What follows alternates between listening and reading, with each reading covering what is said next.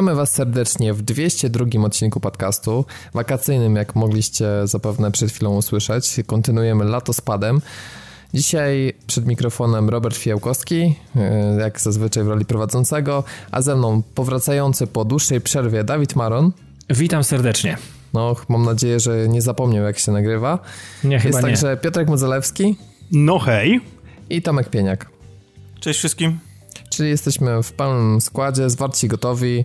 Dzisiaj warunki do nagrywania całkiem, całkiem niezłe, chociaż e, niestety... Chyba u ciebie. E, no, no niestety nie wszędzie, to chciałem dodać, bowiem w Gdyni piękne słońce i 25 stopni, więc można powiedzieć idealna temperatura i, i aura do nagrywania, ale chłopaki w Warszawie mają hashtag burze i hashtag pioruny, więc jeżeli kogokolwiek w trakcie nagrania no nie wiem, trafi w niego piorun i po prostu wypadnie z, z dalszej części, to no sorry za brak pożegnania, ale wiecie... Ja widzę, że, ja widzę, że tam doskonale życzysz w ogóle.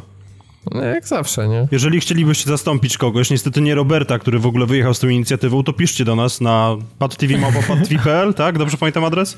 Jest taki. No, bardzo się cieszę, że pamiętasz adres. W sumie, jeżeli już piszecie to padtv.pl, to bardzo dobrze się składa, bowiem tam zamieściliśmy wpis z wynikami konkursu ale już nie będziemy tacy i powiemy, że, że zwyciężył Mikołaj, któremu serdecznie gratulujemy.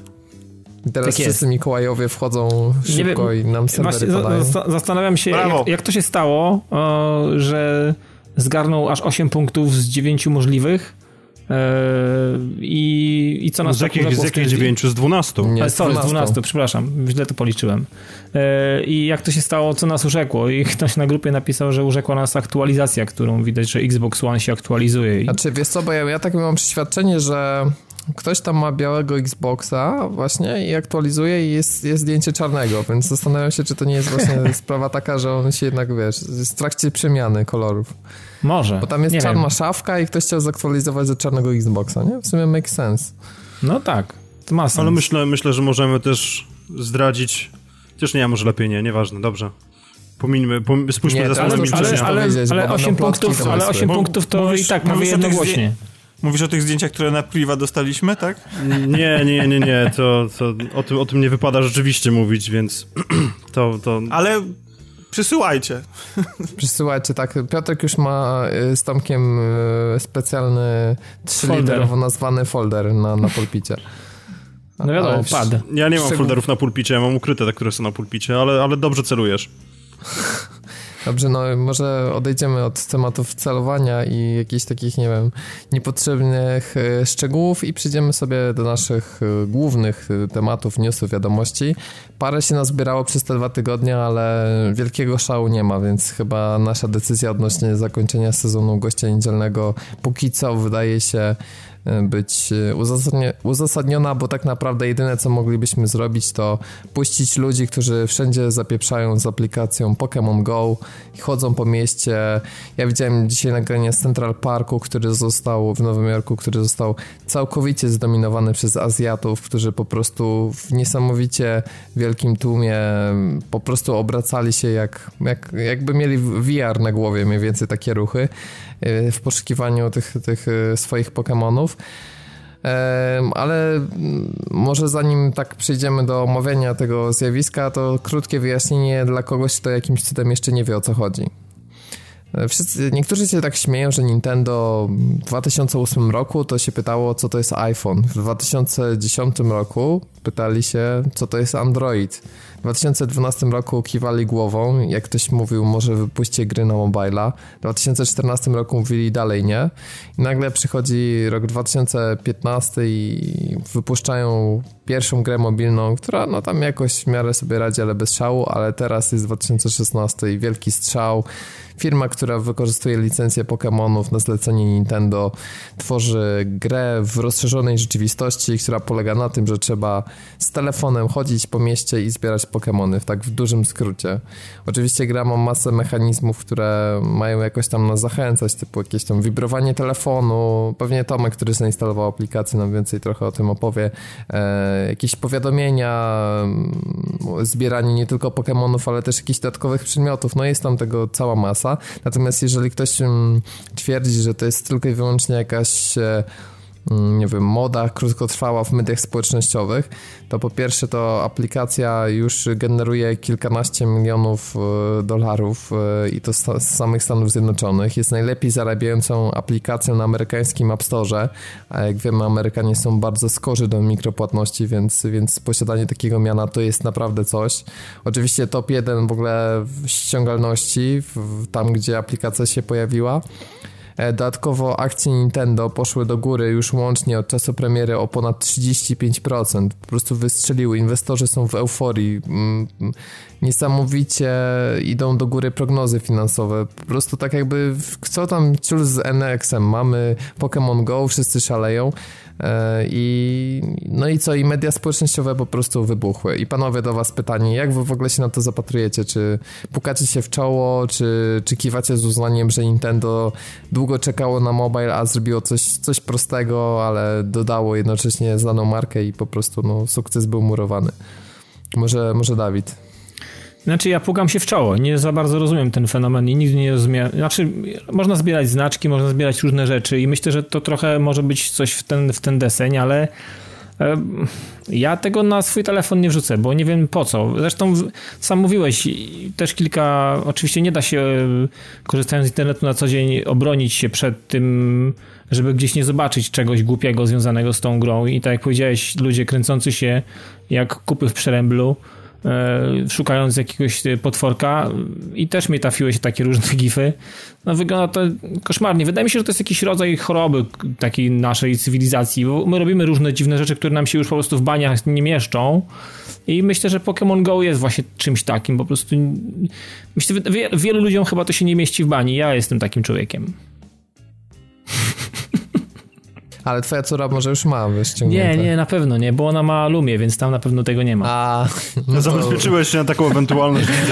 tak, znaczy, na, na, razie ma Lumię, na razie ma Lumię, ale za chwilę będzie miała jakiegoś Chińczyka, więc... Mm, ale nie, moja córka nie lubi takich rzeczy. Ale ja już czytałem, jak, czytałem jak już chcę... o jakimś kolesiu, który sprzedał swojego Windows Phone i kupił właśnie e, Samsunga Galaxy tylko i wyłącznie po to, żeby grać w Pokémon Go. No, i tak, tak... Widzicie, widzicie, ile dobra, do, dobra czyni ta aplikacja? Ta słuchajcie, słuchajcie, jak, jak was, y, nie wiem, zapyta jakiś, y, czy młodszy brat, czy, czy dziecko, co to jest dysonans, to możecie mu wręczyć Lumie i powiedzieć, a teraz ciesz się z tego, że na swojej nowej Lumii nie będziesz mógł zbierać Pokémonów. To właśnie... Ciesz się z tego, że po prostu nie masz wylewu, no.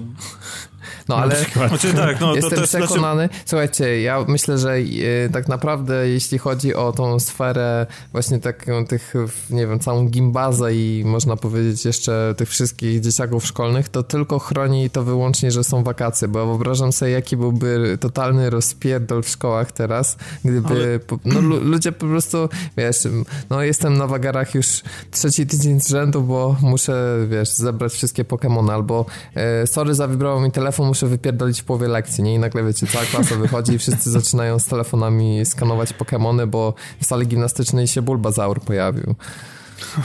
No ale to przecież, przecież już, y, wiesz co, ty mówisz o tym, jakby to było coś takie totalnie abstrakcyjne, ale przecież te wszystkie memy, czy jakieś tam historie, które docierają do nas o e, kolesiu, który zablokował e, całą autostradę, bo musiał złapać jakiegoś tam Pokemona po drodze i, i zatrzymał się i to, to zatrzymanie spowodowało jakieś tam drobne stłuczki, na szczęście nikomu się nic nie stało. I on normalnie przyjeżdża do niego policja, on mówi, że tak, on on musiał złapać tego Pokemona, dlatego się zatrzymał.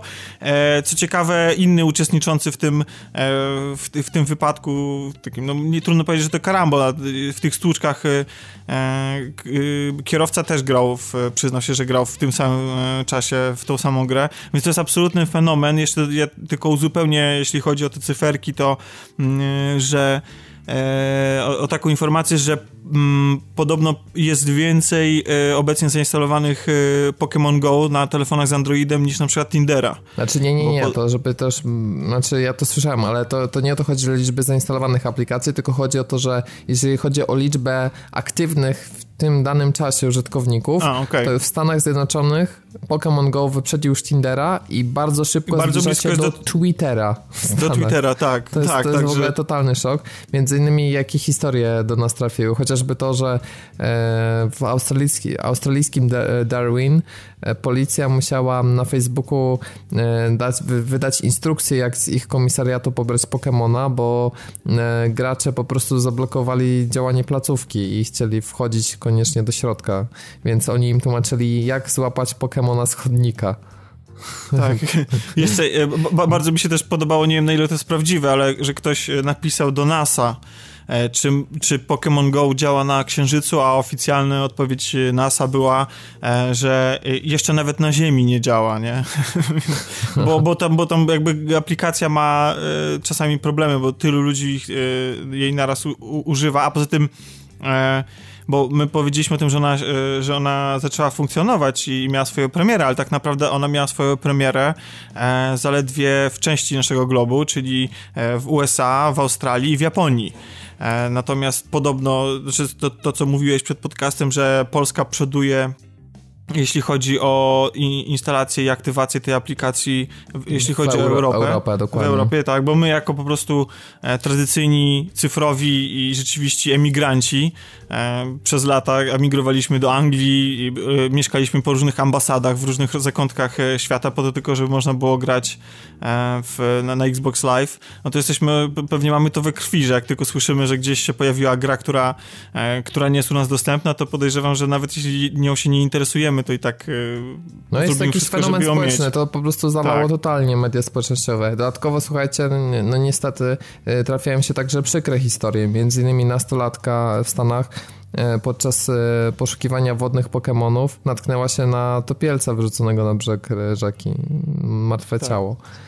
Tak, także y, ja się jedna, cieszę. Jeszcze... Ja tylko jeszcze jedną rzecz powiem, bo jest tej aplikacji, nie wiem czy korzystałeś z tego Tomek, funkcja Lure, która mm, umożliwia wabienie innych graczy poprzez umieszczenia Pokémona w odpowiednim miejscu.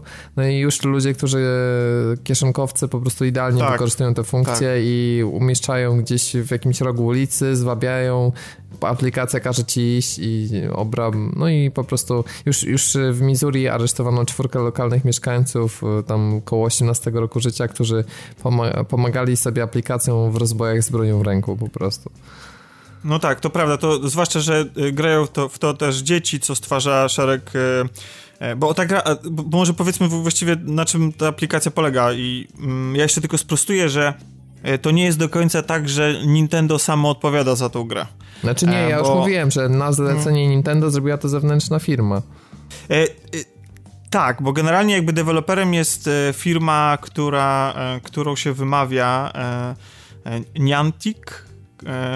Generalnie, generalnie to jest firma, która zasłynęła już mm, kiedyś aplikacją właśnie mm, takiej rozszerzonej rzeczywistości, takiej gry miejskiej. Ona zdobyła popularność i, się przyjęła i była bardzo udana.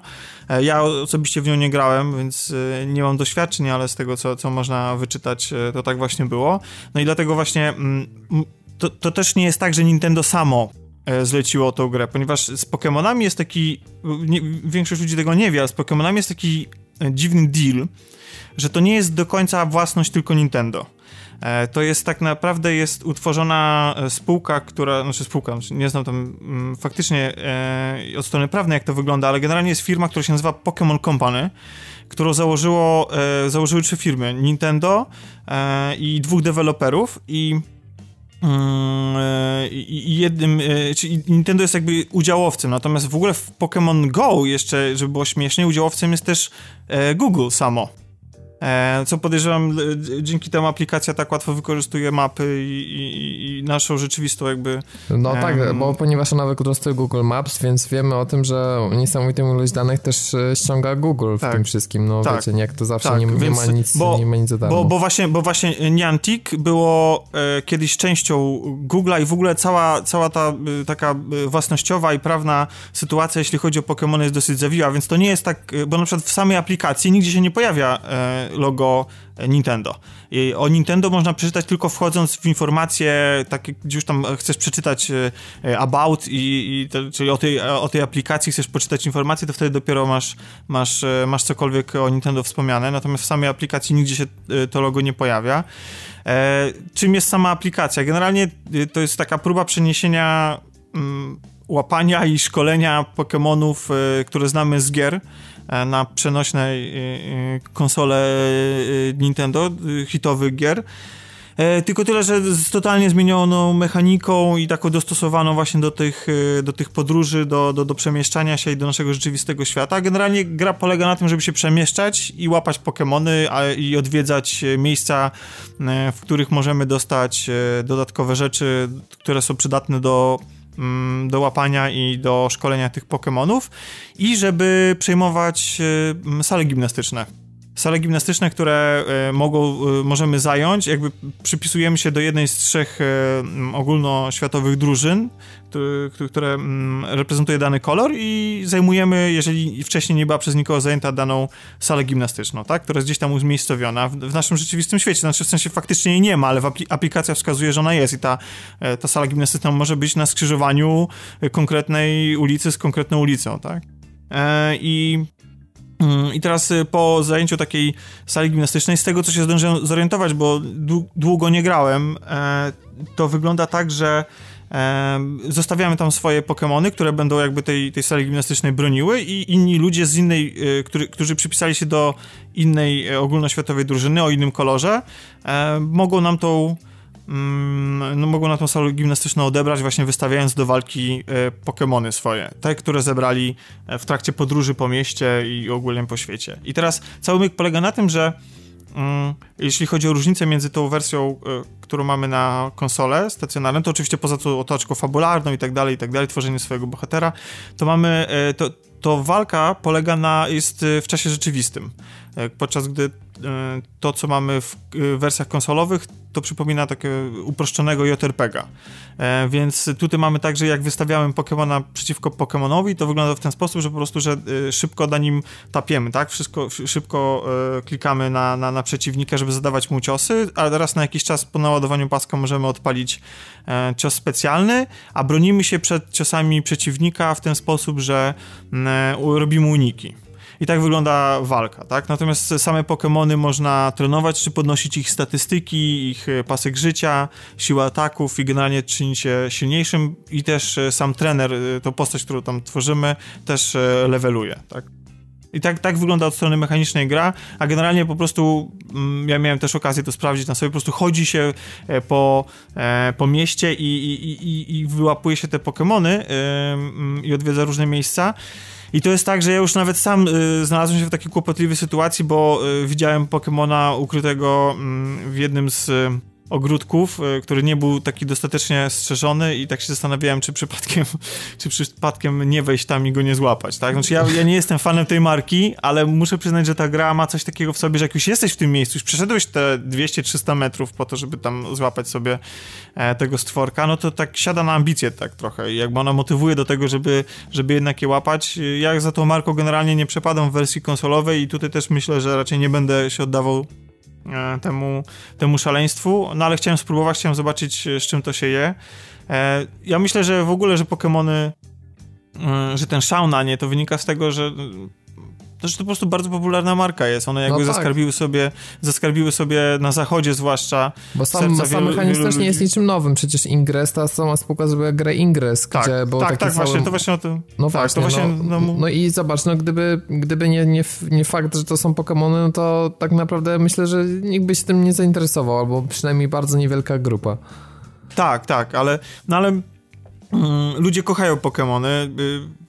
Nie wiem, może, może to jest kwestia tego, że się, e, że, że one uderzyły w odpowiednim momencie, tak, bo one były bardzo popularne gdzieś tam w połowie lat 90., kiedy była premiera pierwszej generacji i e, zaskarbiły sobie wtedy mm, serca dzieciaków tamtejszych, które dzisiaj obecnie mają po 30 albo prawie 30 lat i one jakby z nostalgii kupują kolejne części e, wychodzące na konsolę, a, a, tutaj mamy jeszcze coś takiego, że nawet nie musisz mieć konsoli, tylko możesz sobie powrócić do, do nostalgii dzieciństwa. Nie wiem, po prostu ja też nie potrafię, znaczy ja sam te, tego szaleństwa nie czuję, one nigdy do mnie nie trafiły, mm, ta marka i nigdy, ja próbowałem grać, grałem w kilka Pokémonów, ale gdzieś tam po drodze się zawsze odbijałem, gdzieś tam mnie to, ta rozgrywka mnożyła, no ale no kurde, znaczy w ogóle tak naprawdę to ja się mega cieszę, bo to jest niesamowite, że, że yy, mówi się o mm, grach, yy, o, o jakichś tam postaciach wywodzących się z gier i w ogóle o grach jako takich w bardzo pozytywnym sensie, tak? No bo mm, Jasne, zdarzają się te przypadki właśnie tam napadów i tak dalej, ale generalnie to jest, wydaje mi się, że jakiś pozytywny taki odzew, tak, na, na, na tą produkcję. I, I to trafia do szerokiej publiczności, staje się ponownie fenomenem, I dla mnie to w ogóle super, nie? super sprawa. Ale ja z tego, że... chciałem też zwrócić uwagę na jeszcze jedną rzecz, zauważcie, że mm, cały, cały czas się tak mówi o kwestiach związanych z hakowaniem, ale czy z manipulowaniem społeczeństwem, z podatnością. To nie podsuwa na... Ubisoftowi pomysłów. nie, ale tak tylko chciałem zwrócić uwagę na takie, wiecie, no po prostu zjawisko, że aplikacja poprzez, y, która nie jest jakoś super technicznie też zrobiona, no nie wygląda, ona nie ma szanującej grafiki, e, ma problemy z działaniem, nieważne, ale po prostu dając ci jakieś wirtualne nagrody de facto, które nic nie znaczą w świecie prawdziwym, jest w stanie y, całkowicie wpłynąć na to, gdzie idziesz, w ogóle, gdzie tak. się znajdujesz, co robisz, Jasne. Y, jak spędzasz swój czas. Y. Bardzo łatwo, bardzo łatwo sobie wyobrazić, że na przykład, że, że właśnie, że jeżeli będą chcieli przeprowadzić jakąś zorganizowaną akcję promocyjną, że na terenie jakiegoś, jakiegoś supermarketu albo centrum rozrywki, albo w określonym sklepie nawet się będzie coś takiego znajdować, to jest idealne narzędzie. Potencjał Zresztą, e, marketingowy z tego jest zajebisty po prostu. Totalnie, w, tak. Wyobraźcie sobie właśnie marki robiące promocje, restauracje, knajpy, wydarzenia specjalne, no, Poza tym, znaczy wiecie, Nintendo y, nie robi to pierwszy raz, bo y, to wspomniałeś o aplikacji, która miała wcześniej swoją premierę, ona się y, nazywa Mitomo i ona też tak naprawdę ludzie, no może nie w takim, w takim stopniu mm, nie oszaleli na, na, jej, na jej punkcie, ale to była ta tak zwana pierwsza gra Nintendo na, na, na telefony komórkowe i ona akurat powstała z, z we współpracy z firmą Dina, Dena, e, DNA, nie wiem jak to się czyta, w każdym razie mm, w każdym razie ta gra polegała, znaczy gra, ta aplikacja właściwie polegała głównie na zbieraniu informacji o tobie. W sensie, no. wiecie, więc jakby o graczach, więc y, oni y, jak się okazało, jakby znają, wiedzą jak, jak, jak, grać w te klocki, więc I to jest dla mnie fajnie... duże zaskoczenie, bo, bo wiele firm pewnie będzie zazdrościło. Teraz pojawią się setki klonów, już zresztą trzeba uważać, już strony, w ogóle jak wpisałem Pokémon Go, to już jest polska strona internetowa, całe centrum fanów, tak. po prostu ludzie działają tak błyskawicznie, no bo dzisiaj tak, tak to wszystko musi działać. Ja jestem też ciekawy, czy ta aplikacja ma w sobie zaszytą obsługę beaconów, e, czy, czy też e, na przykład wyjdzie update, który tą obsługę doda, bo e, można by sobie pomyśleć, że właśnie to stworzy, wiesz, dodatkową możliwość interakcji, że nie tylko, że oni zaprogramują, że w danym miejscu coś jest, tylko na przykład umieszczą gdzieś jeszcze fizyczne jakieś znaczniki, które będą się komunikować ze smartfonami. E, znaczy, co... oni, oni w ogóle bardzo fajnie wykorzystują na przykład y, takie charakterystyczne punkty w okolicy, bo na przykład obok mnie e, takie y, punkt, y, to, się, to się chyba nazywa Pokémon Stop, nie chcę spot, przepraszam, Pokémon Spot, nie chcę przekręcić, ale tak, mm, tak to się chyba nazywa. To jest właśnie te punkty, gdzie, gdzie możesz e, znajdywać dodatkowe te, te kule y, do łapania Pokémonów, tak, lub jakieś inne elementy, które wykorzystujesz w grę. W grze, no to one zazwyczaj, to bardzo fajnie jest to zrobione, bo jak e, klikniesz sobie właśnie na to miejsce na mapie, bo jeszcze, żeby y, ci, którzy nie wiedzą, generalnie mapa, znaczy sama gra wygląda po prostu jak Google Maps, tylko tyle, że takie połączenie Google Maps z Google Street troszeczkę, że masz taki mm, świat gry, to jest autentyczna mapa twojej okolicy, w której się znajdujesz, e, z, z, z oddaniem ulic i tak dalej. I, i to są fajne, fajnie, że te miejsca są Yy, oni tak powybierali te miejsca, że one są dosyć charakterystyczne i na przykład u mnie jest przy takim charakterystycznym sklepie z zegarem w mojej okolicy. Więc jak, jak kliknąłem sobie na kwadracik z tym yy, Poké Spotem, to mi się pojawiło zdjęcie tego sklepu, żebym wiedział od razu, gdzie, gdzie, gdzie, gdzie to miejsce się znajduje. Więc oni już teraz jakby tak kombinują, żeby to było w jakichś fajnych miejscach. A jakieś to dodadzą fizyczne rzeczy, faktycznie coś wybudują. Wow. No ciekaw jestem, e, czy, czy takie rzeczy się pojawią. E, dodatkowo taka rada już dla tych, którzy korzystają z tego, że można pobierać Google Mapy offline i wtedy korzystać bez jakby streamowania też map cały czas z neta i to też Tak, a tam już, już czytałem, że jest straszny problem ze zużyciem baterii w tej aplikacji, że na niektórych modelach telefonów właśnie z Androidem jest, jest tak, że no, jest battery drain dosłownie. No jest, jest straszliwy, e, więc e, no cóż, e, smartfony teraz myślę, że specjalnie pojawi się, wiesz, jako Pokémon Go Ready smartfon. Zresztą jak już jak pisałem Pokémon Go, to, to pojawił się artykuł w pewnym polskim portalu technologicznym, jaki smartfon do Pokémon Go wybrać, więc... No, matko. I co, jaki? Wszystko dzieje się. Znaczy tam, tam jakiś taki był, już nie pamiętam, czy to Asus, jakiś Zenfone Max, który ma 5000 mAh, coś takiego, nie? Tak, tylko to jeszcze jakby y, pojawiła się też informacja, że przestrzegająca trochę przed y, instalowaniem tam zmodyfikowanych aplikacji z niepewnego źródła, no bo o no ile ja nie mam na iPhone'ie innej możliwości jak po, po, pobrania e, tej aplikacji z australijskiego na przykład e, e, App Store'a i wiem, że ona jest sprawdzona to podobno ta wersja na Androida jest, yy, może być tam jakoś zainfekowana, tak, że tam daje furtkę dostęp do maila i tak, czy tak, tam jakichś innych wrażliwych danych, więc może lepiej poczytać i się zastanowić przed y, instalacją i, i dowiedzieć się, czy, czy, czy ta wersja, którą my tam mamy jest, jest ok, tak. No tak. Albo no, poczekać, albo poczekać na oficjalną premierę u e, nas. Która ma się zadziać na dniach. E, Piotrek, ty ten mi tu mówiłeś przy okazji e, Pokémonów. Czy ty będziesz instalować na swoim HTC ten ja powiem tak, aplikację. ja przy Pokémonach, przy Pokémonach na Game Boy Advance i, i wcześniej na kolorze spędziłem zdecydowanie zbyt dużo czasu. Zbyt dużo czasu też zwykle kradną mi inne gry, a, a, a lubię swoje życie w takim kształcie, w jakim jest. Nie chciałbym stracić pracy, więc nie, nie będę instalował. Ale czyli czuję, że mógłbyś wsiąknąć, tak? Nie, no podejrzewam, że na jakiś czas na pewno bym wsiąknął, no bo wiesz, no, no to jest jednak całkiem fajne podpięcie nowych technologii, tak? Do tego jeszcze są też Pokémony, więc o ile zdaję sobie sprawę, że ostatnie 35 tysięcy dodatkowych nowych stworów, które się pojawiły, to mnie tak no średnio grzeją, to w momencie, kiedy ktoś by mi powiedział, że, że gdzieś w okolicy jest, nie wiem, no jakiś Snorlax czy coś, no to bym pewnie popędził jak głupi. A jeszcze, jeszcze do tego dochodzi taki aspekt socjalny, bo ludzie się podobno już teraz organizują w jakieś większe grupy e, i chodzą po osiedlach i polują na, na, na, na, na Pokémony razem, więc gdzieś tam się kumplują, więc ja sobie nawet pozwiałem taki żart, że, że, tak jak, e, że przypominają takie gangi Pokémonów, tak jak był kiedyś taki film i gra od Rockstar The Warriors, to teraz będzie na przykład The Trainers, nie? I, i będzie o gangach e, poszukiwaczy Pokémonów i każdy z nich będzie miał, bo zresztą tak, takie to... spełnienie marzeń z dzieciństwa, można powiedzieć tak. właśnie. Wiesz, ja widzę tak... tą, tą ustawkę przy tej sali gimnastycznej, gdzie kolor, gdzie drużyna czerwonych się bije z niebieskimi, to jest totalny, na telefony, totalny odpad. A są też Ale walki wiesz, tak Pokemonów w tej tak... aplikacji w ogóle, czy tylko się zbiera? Jeszcze raz? Czy są walki Pokemonów w tej aplikacji w ogóle? Nie, no tak, tak jak powiedziałem, walczysz właśnie, żeby przejąć, no. żeby przejąć e, salę gimnastyczną, to musisz walczyć z wystawionymi e, przez e, inną, przeciwną drużynę mm, Pokemonami, tak, to, mhm. więcej się zbiera po to, żeby właśnie, żeby zdobywać te, te sale gimnastyczne. Tutaj masz ten, efekt, ten, ten element y, kompetytywnego, tak, multiplayera. Mhm. Ale wiesz, tak śmiechem, żartem, za kilka lat może dojść do takiej sytuacji, więc gdzie poznałeś moją córkę? E, byliśmy razem polować na Pokemony. I taka niezręczna cisza nastaje. No, to wiesz, to... Czyli dysonans, e, jeśli masz lumie, niezręczna cisza, jeśli poznasz dziewczynę. Tylko i wyłącznie takie emocje w Pokémon Go.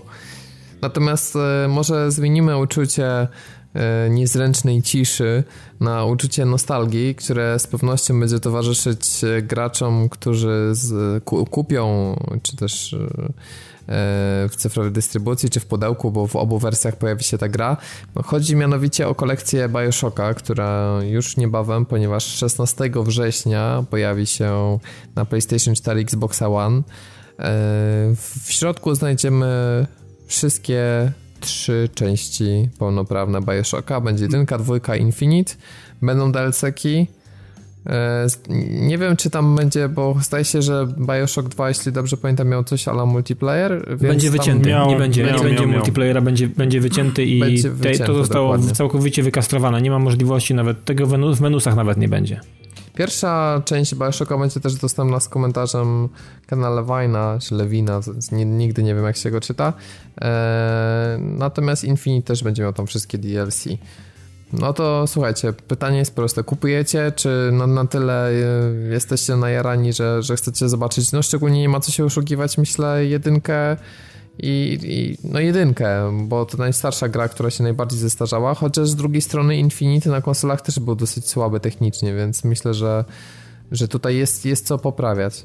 Jeśli poprawili kwiatki i jabłka, to się zastanowię, bo tęsknię bardzo za klimatem e, tej gry, jest niesamowity. Ja na przykład Infinite stawiam dużo wyżej niż e, pierwszego Bioshocka. No ja na przykład też, no, znaczy, bo to jest, znaczy dużo wyżej, po prostu dużo bardziej odpowiada znaczy, jakimś preferencjom i klimatowi. Tak, i tak, tak, tak. Znaczy tak, no to, znaczy nie, nie znaczy to, że Bioshock jest grą, tylko po prostu jakby, po prostu więcej sentymentu mam do Infinity, jeśli a jeszcze fajnie by było, gdyby na przykład dodali, bo w wersji konsolowej nie było polskich napisów. Nie wiem, jak to było w wersji na, na PC, więc fajnie, gdyby na przykład dodali jeszcze napisy. No. Była wersja polska, bo ja chyba bo... grałem z polskimi napisami. Ale tylko Także... na PC. Yy, no. Na konsolach nie tak. było polskiej wersji językowej. No właśnie, więc, więc gdyby, ale wątpię, po, się no, Póki co, wiecie, e, jeśli chodzi o komunikat prasowy wydawcy, to jest napisane, że w angielskiej wersji językowej się gra pojawi, więc tutaj szczerze chyba możemy się jeszcze zapytać dystrybutora, ale, ale przynajmniej z notki prasowej wynika, że będzie nie, no, to wersja angielska. To nie jest sytuacja jak z kolekcją Drake'a, że, że udźwiękowią całą pierwszą część, tak, po polsku do, dograją dubbing. Wydaje mi się, że, że liczą na mniejsze zyski niż, niż w przypadku tamtej gry, więc... No, to prawda. Natomiast jeżeli macie, e, e, zdaje się, Bioshocki ze wszystkimi DLC-kami na, na PC, to dostaniecie za, za darmo ten, ten remaster. No, ale to chyba tylko w wypadku, kiedy są na Steamie. Tak. No tak, tak, no tak, tak, tak. Znaczy ja powiem, że ja się, ja, się, ja się jaram strasznie, po prostu e, już tak dawno grałem w Bioshocki i, i mam tyle super wspomnień i to, to całe Rapture to jest dla mnie, to jest niesamowicie wykreowane jest ten, to, całe, to całe uniwersum, te postaci, masę tekstów i, i te dziewczynki po prostu i no, tam, tam, tam po prostu jest tyle dobra, że ja absolutnie sobie tego nie odmówię i to się pojawi na pewno pierwszego dnia i, i mimo, że na PS3 już mam trzy calaki i trzy platyny zrobione, to tu będę chciał zrobić dokładnie to samo i mam nadzieję, że to, to będzie, znaczy że może na pewno nie będę się bawił tak jak przy pierwszym przejściu, bo to wiadomo jest, ale mm, na 100% y, nie odpuszczam tego tytułu i zatopię się spokojnie pod wodę, w, przenośnik dosłownie. Także to będzie... No, to jest, Bioshock jest takim tytułem jak Red Dead Redemption, y, można powiedzieć, bo no, może minęła generacja, tak, ale mało jest takich gier, które no, tak wyznaczają generację i nadal przede wszystkim nie ma nic y, zbliżonego chociaż do Bioshocka. Zobaczcie, no właśnie, no właśnie to jest Microsoftu to, to tam dopiero to. pokazali jakiś jeden tytuł raptem, który trochę gdzieś tam, można powiedzieć, czerpie z Bioshock, ale zupełnie nie ma nic w tym stylu, niestety, więc jak ktoś lubi takie klimaty ambitniejsze, no co, jeszcze można podciągnąć trochę Wolfensteina, ale to jednak jest jest, jest trochę, trochę, trochę inne Trochę podejście. inny klimat, nie? Trochę inny klimat i trochę inne, inne podejście. Klimat, ale dokładnie, ale brakuje po prostu takich FPS-ów, które jednak no, mocno są nastawione na, na historię i na klimat przede wszystkim. No, no, to ja się pod tym też podpisuję.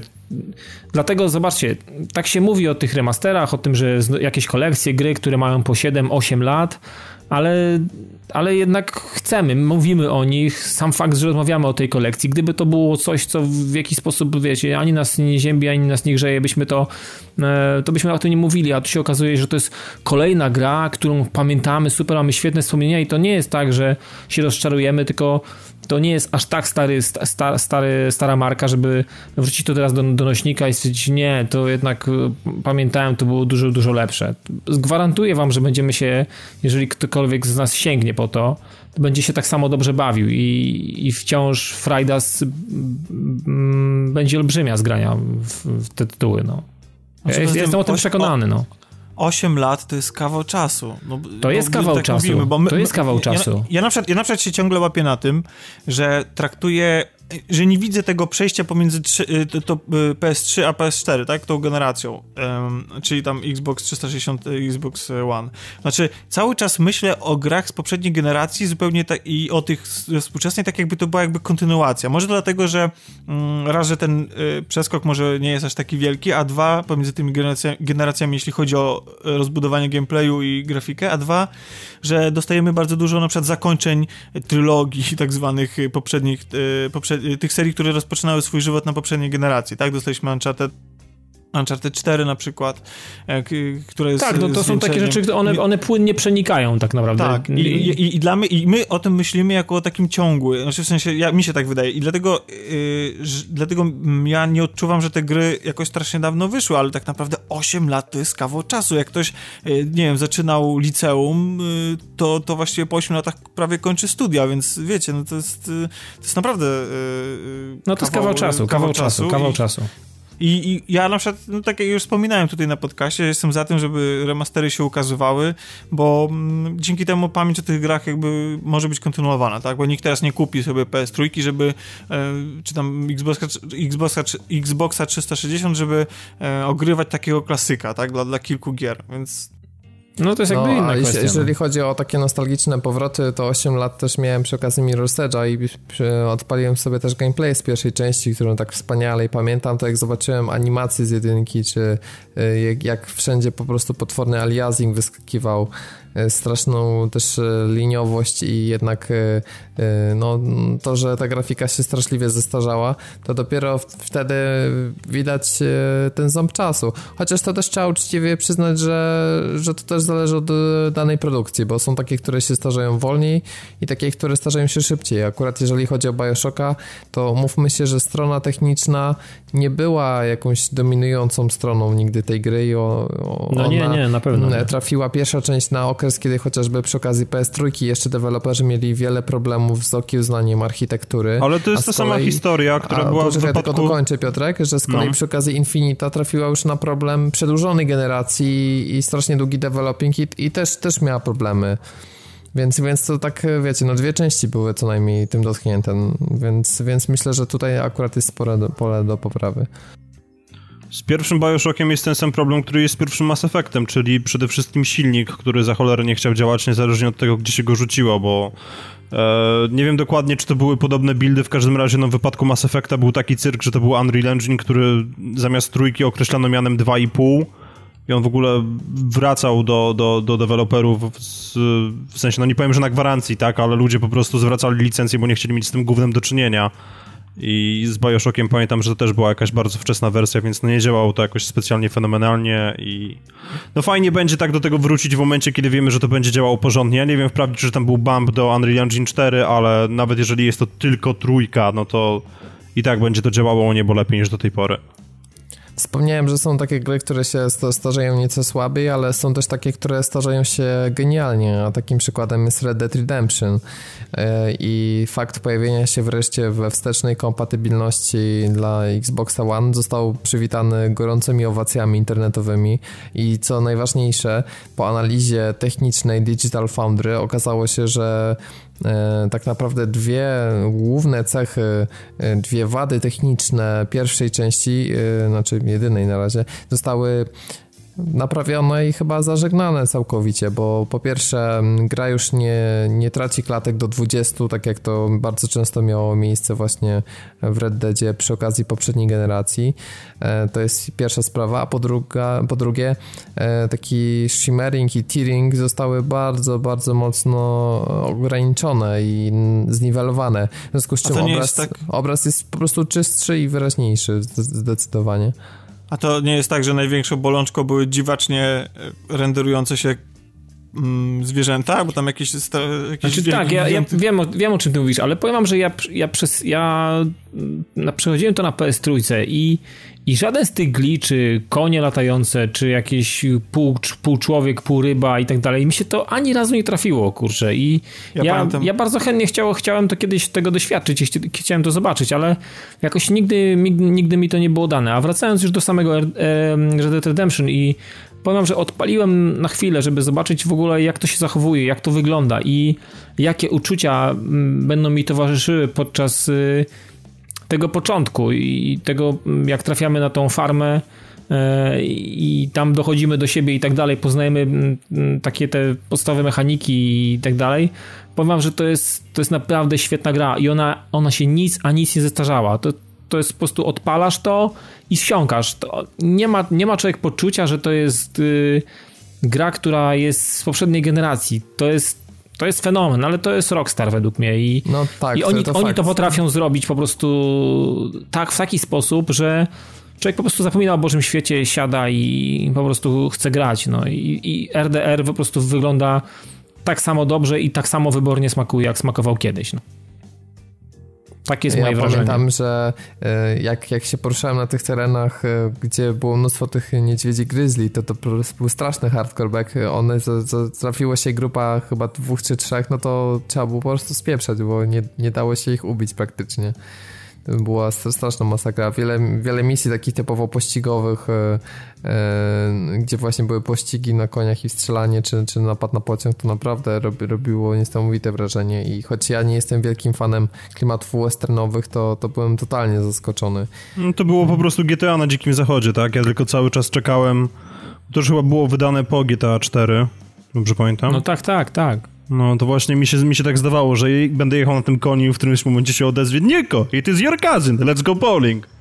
A, Dawid, ty, ty, grałeś e, w Wiedźmina? Trójkę? Tak.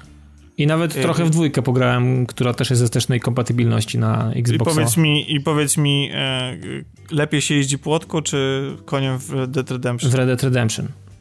Naprawdę? Płotka po prostu zachowuje się czasami jak ścigacz, kurwa. Mam wrażenie, że ona biegnie pod kątem 45 stopni czasami i tak się wychyla dziwnie jak, jak Hayabusa. Ja, ja, I... ja muszę odpalić, bo właśnie, bo, bo ja zapamiętałem, że... Znaczy... I co jest fajne, nie czy nie wiem, bo jakiś czas po, po tych wszystkich paczach w Wiedźmie nie grałem już y, tak intensywnie. Y, nie wiem, jak wygląda samosterowanie, utrzymywanie tempa płotki w Wiedźminie. Wiem, że w RDR-ze nie trzeba maszować tego guziora, żeby koń albo trzymał jakieś tempo, wystarczy trzymać na przykład, żeby jechać blisko partnera i nawet nie musimy tym, się... Wiedźmi, w Wiedźminie też tak jest. Okej, okay, to po prostu to... ja tego nie pamiętam, albo po prostu w Wiedźminie okay. nie za bardzo... Sens... W Wiedźminie generalnie człowiek podróżuje sam, a tutaj często jest tak, że musimy eskortować jakiś diligence albo mhm. bliz, bliz, trzymać się drogi i, i nie chcemy kontrolować do końca tak konia, żeby i skręcać nim i trzymać jego tempo, wystarczy trzymać przycisk i on będzie jechał za towarzyszem, albo, albo po prostu będzie się po prostu bezbłędnie trzymał drogi. To jest też genialnie. Tak, to, to, to, nie odciąga cię od innych aktywności. Jeżeli chcesz postrzelać, to koń zawsze będzie biegł po, po prostu po drodze, a nie wpierdoli się gdzieś w, jakieś, w jakieś skały albo gdzieś w jakieś drzewa, czy mhm. w jakieś inne kaktusy, więc to jest, to mi się zawsze podobało w RDR-ze, że jazda konno po prostu była mega przyjemna i dużo I satysfakcji przynosiła. Tak, prostu. tak, tak, tak. To w, I nie, nie, nie odciągało cię od reszty aktywności w trakcie jazdy. To było świetnie zrobione po prostu. A w Wiedźminie tego nie wczułem.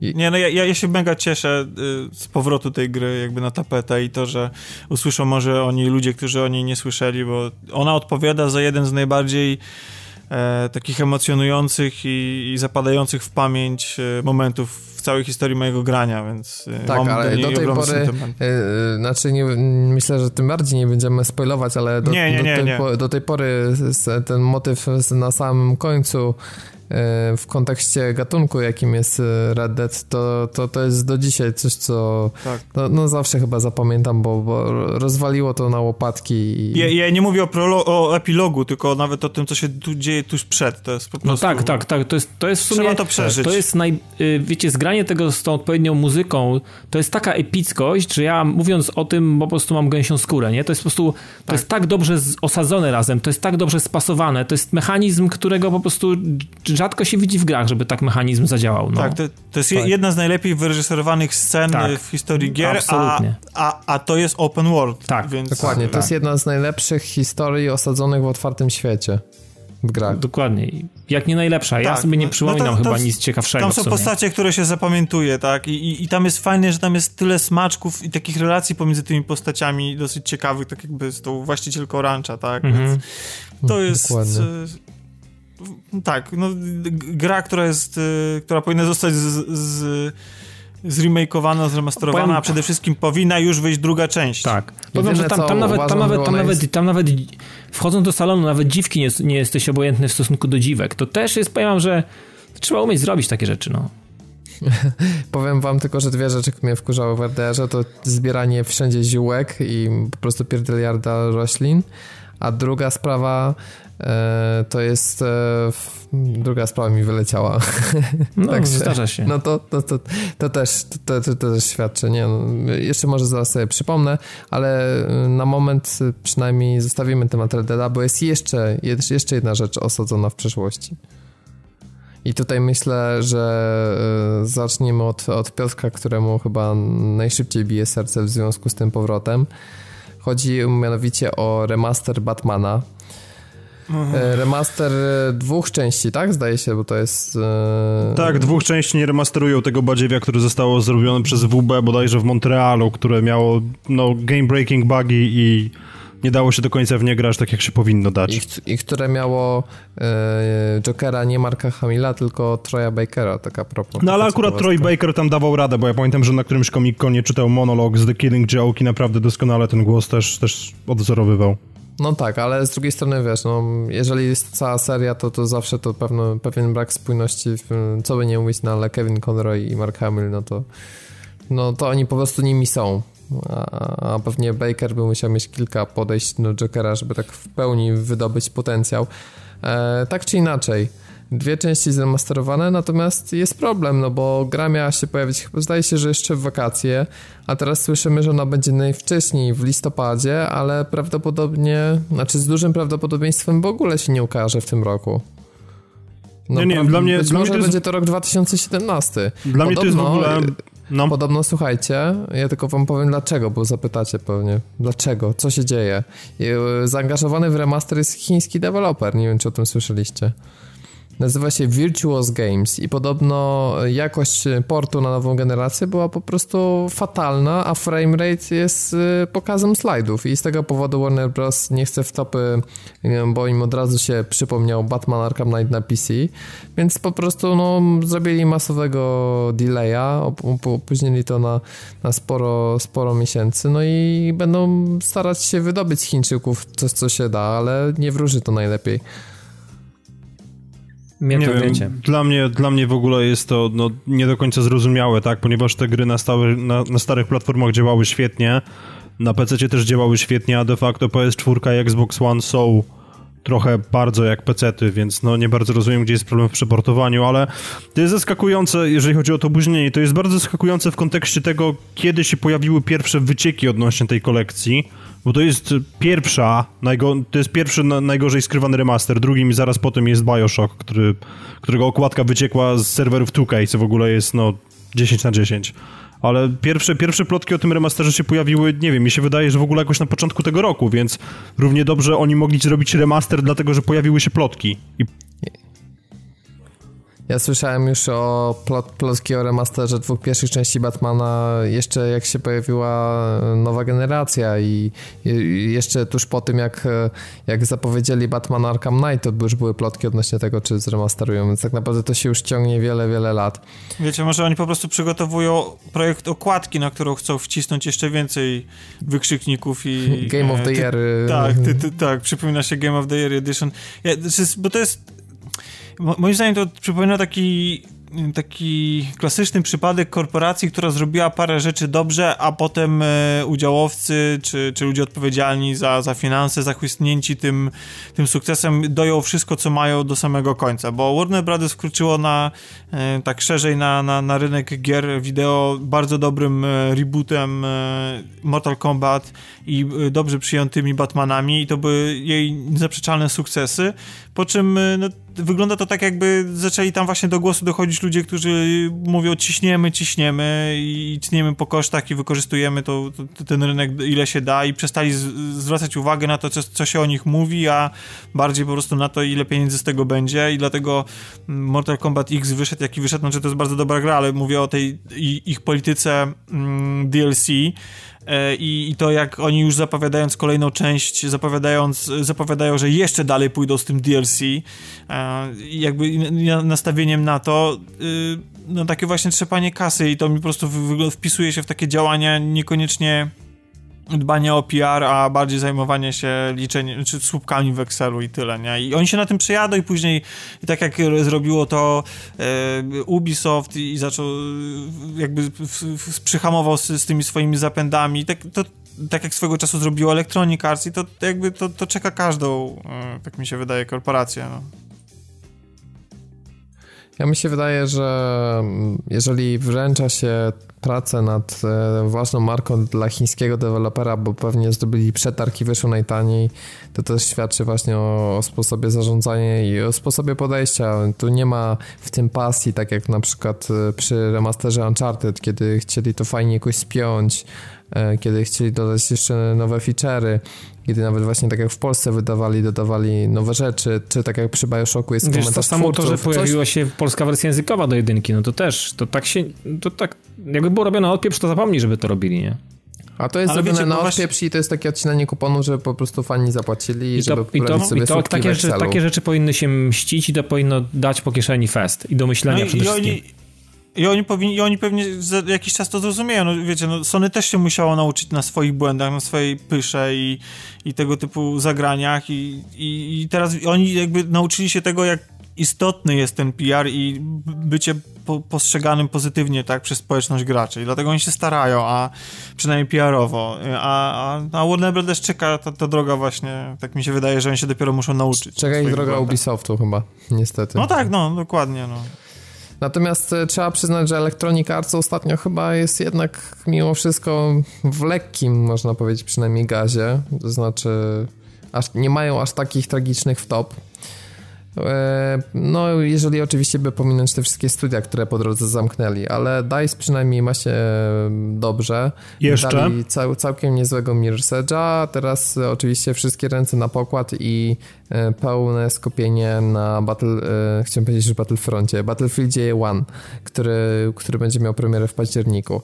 I w tej chwili trwają zamknięte testy alfa, które o dziwo nie zostały obarczone jakimś embargiem, jeśli chodzi o pokazywanie się materiałów. I bardzo Chyba dobrze. Twórcy są, myślę, bardzo pewni tego, jak, w jakim stanie technicznym znajduje się gra, dlatego, że osoby uczestniczące w tych testach, i to zarówno w wersjach PC, PS4 czy Xbox One, zwracają uwagę na bardzo wysoką jakość techniczną, e, czy to kodu sieciowego, czy... Samej wydajności przede wszystkim też. Sam, de, wydajności, destrukcji otoczenia, wykonania wszystkich mechanik w grze, takich kluczowych, właśnie jak strzelanie, poruszanie się pojazdami, e, czy takimi prozaicznymi, jak na przykład ładowanie się mapy, właśnie matchmaking, obsługa menu, czytelność wszystkiego.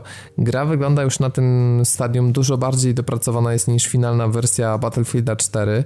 Mówię o tej przy premierze, więc myślę, że możemy być spokojni. A jak słyszę od, od youtuberów też, którzy grali i którzy mówią, że, że w tym czuć bardziej niż Battlefielda 3 dodatek Vietnam z Bad Company 2, no to już po prostu znaczy nie ma lepszej rekomendacji, dokładnie. No dokładnie. po prostu. Nie ma lepszej rekomendacji. Jeżeli gra mi da te same uczucia, które da Wietnam, to, to, to będzie po prostu szczyt grania w multi, jeśli chodzi o wojenne FPS-y, bo, bo, to, bo to jest ten top, trzeba przyznać. No tak, to jest, ja nie miałem nigdy lepszego doświadczenia grania multi niż Bad Company 2 i później Wietnam.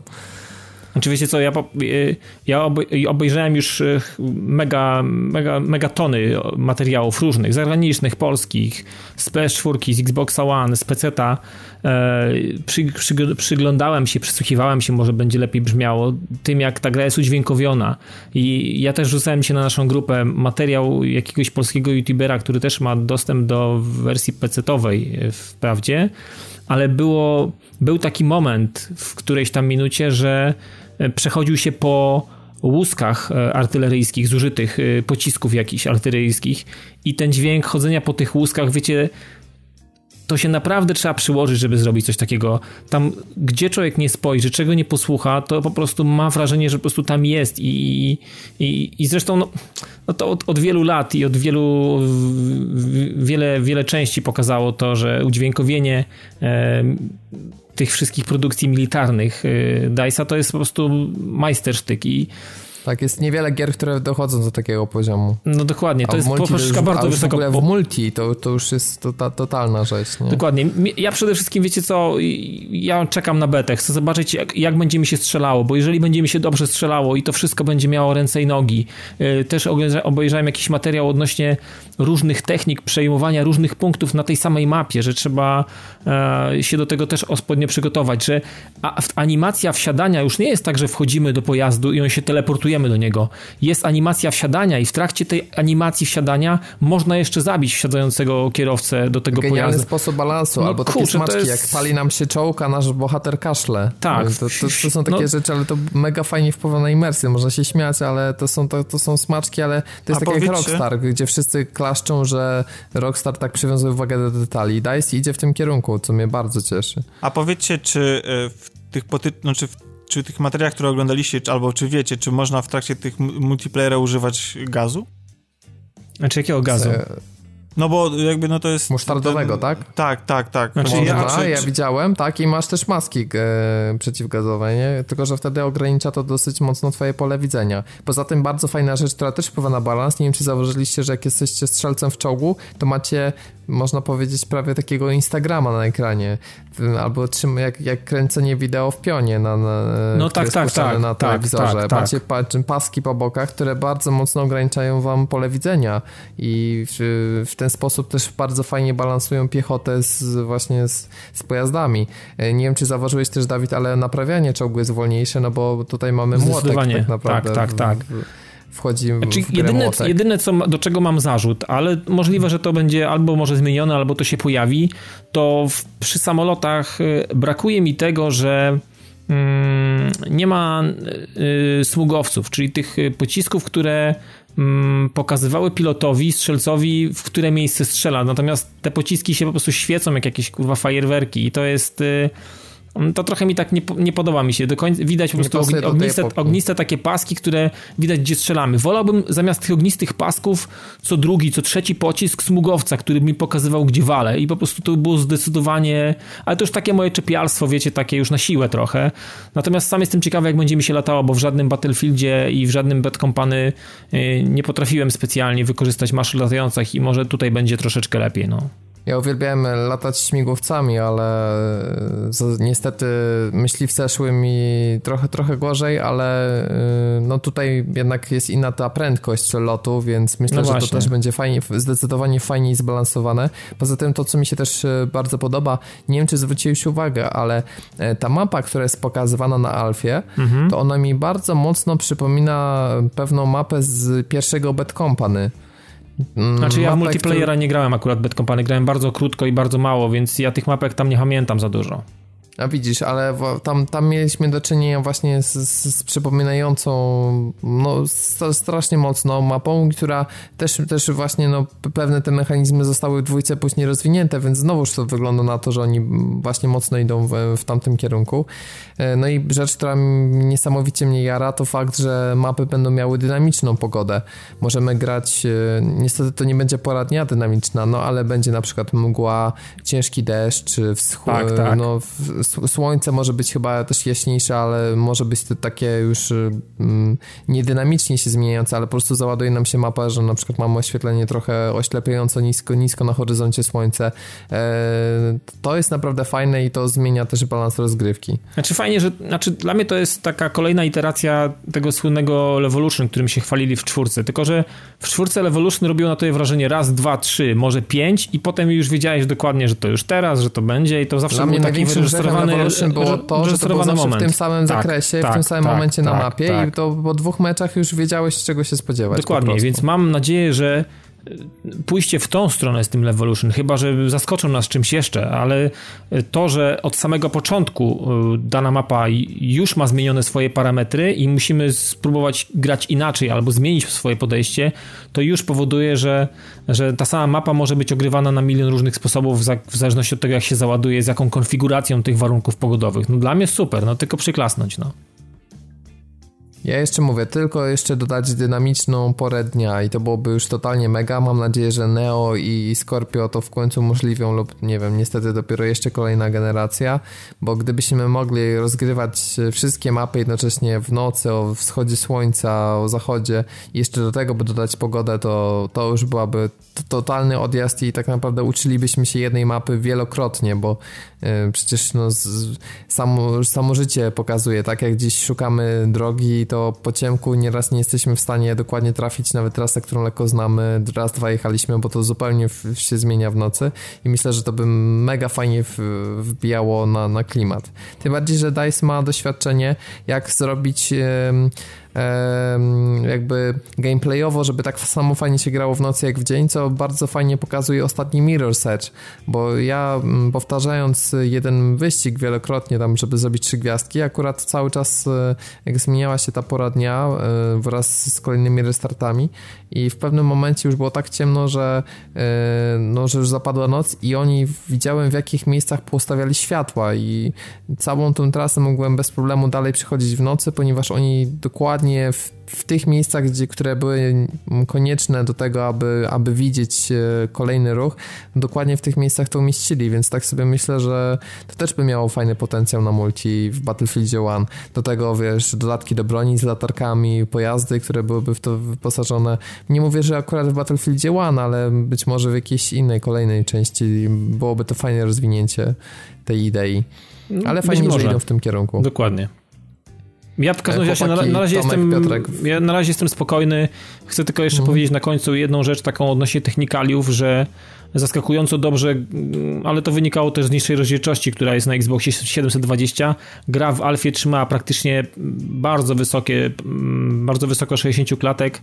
E, na PS4 jest w 900 i mm, tych klatek było mniej, ale e, tak jak było gdzieś podsumowane przez Digital Foundry też, że oni, mimo że w becie było słabo, to w finalnych produktach i tutaj się powoływali, powoływali na Battlefronta, wszystko potem zostało naprawione i ta wydajność y, była już y, pełne 60 klatek trzymało na obu platformach, więc myślę, że o to też nie mamy się zamartwić, no. I mimo, tak, że tak, tych no. niskich, niskich rozdzielczości gra i tak wygląda świetnie na konsolach. Tak, chociaż e, niektórzy narzekają właśnie, że trochę jest zblurowany obraz na Xboxie One. Niestety, trochę jest, trochę, trochę jest. W tych, pierwszy, w tych początkowych partiach, jak sobie porównywałem te zdjęcia, to w tych pierwszych partiach, nie wiem, jak widzimy, jak, jak trzyma, trzymana jest broń i tak dalej, to faktycznie to jest e, widoczne. Natomiast dalej już tego problemu tak, znaczy już to już tak niewidoczne, nie rzuca się w oko. Znaczy przy statycznym obrazku, wiadomo, to wszystko będzie w ruchu, to też to są takie elementy, na które no niespecjalnie się zwraca, zwraca jakby uwagę no, w trakcie tak, tego typu gier, ale no zobaczymy. W każdym razie na razie to się prezentuje super. No to fakt. Ja myślę, że jeżeli utrzyma się ten poziom i beta mi się będzie podobała, to na bank biorę na, biorę na premierę. A wy chłopaki jesteście zainteresowani, Piotrek, Tomek, y, Battlefieldem, czy, czy kompletnie odpuszczacie? Tomku? No, jak będzie kampania single, która będzie się nadawała do czegoś więcej niż to, co było na przykład w Hardline, to jasne, bo klimat jest nieziemski, grafika wygląda świetnie i niezależnie na jaką platformę jest super. Natomiast jeżeli się okaże, że to jest tylko zapchaj dziura i po to, żeby sprzedać to naiwniakom, którzy będą wierzyli, że zrobią, tym razem daj zrobi super kampanię single, to nie. Okej. Okay. No ja powiem tak, zagram w betę, jeżeli będzie dobra kampania, to dobrze. Jeżeli będzie zła kampania, to źle, ale i tak kupię pod warunkiem, że Digital Foundry da łapkę w górę przy okazji premiery i, i o. I dziękuję. No i, I, nie chcę i... oglądać żadnych, nie chcę nawet oglądać żadnych gameplayów, że tam nie potencjalnie sobie niczego nie spoilować. Ja wiem wprawdzie, że to teraz jest tylko alfa i beta, multi, tak, ale no jakoś tak mimo wszystko wolałbym to sobie poodkrywać po prostu na spokojnie w momencie, kiedy to już trafi do mojej konsoli, więc najpewniej kupię, najpewniej będę grał i walił obuchem w ryj. Mega. A, a my z Dawidem oglądając gameplay już zastanawiamy się nad taktyką, wiesz, od pierwszego meczu w becie. Będziemy więc... mieli przewagę na to, kluczowe to jest. Dokładnie. No, jak niszczyć nubów. Nie?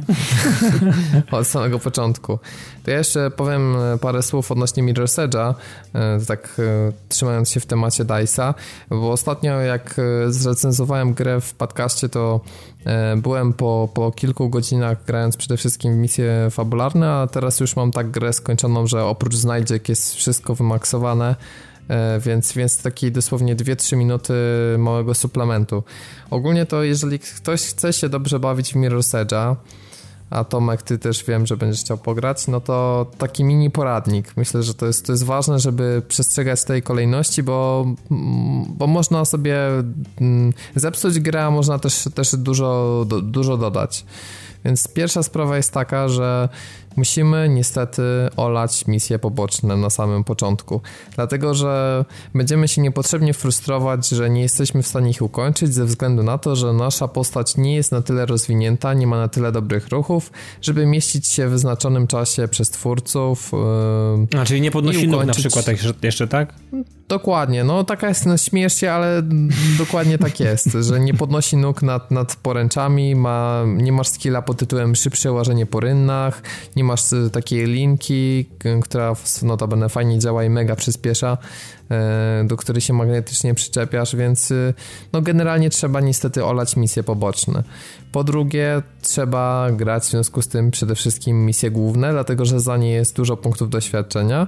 Warto również, jeżeli jesteśmy i tak już biegniemy, pozbierać znajdźki, e, przynajmniej te, te kule magiczne, których jest po prostu pierdyliard wszędzie, bo każda z nich daje 10 punktów doświadczenia i to jakoś tam się też, też fajnie buduje i, i też powoli, powoli, ale jednak przyspieszy na, na ten nasz progres.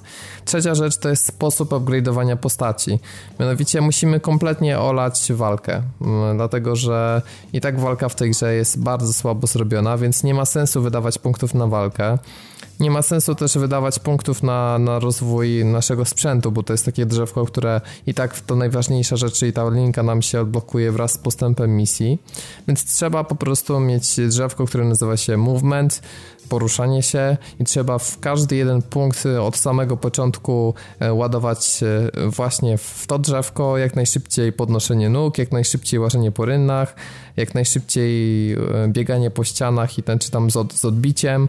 Wszystkie takie rzeczy, które nam nas przyspieszają, dlatego że to też nam ułatwi później przechodzenie, przechodzenie misji. I dopiero tak naprawdę, kiedy jesteśmy albo już pod sam koniec głównej kampanii, albo już najlepiej to ją skończyliśmy, dopiero możemy się zabrać tak naprawdę za misje poboczne i wtedy wykonać je bez, bez większych trudności. Wtedy też już mamy pewność, że jesteśmy w stanie dotrzeć wszędzie na mapie i też pozbierać wszystkie znajdźki, czy jakiekolwiek, nie wiem, dotrzeć do elementów związanych z misjami.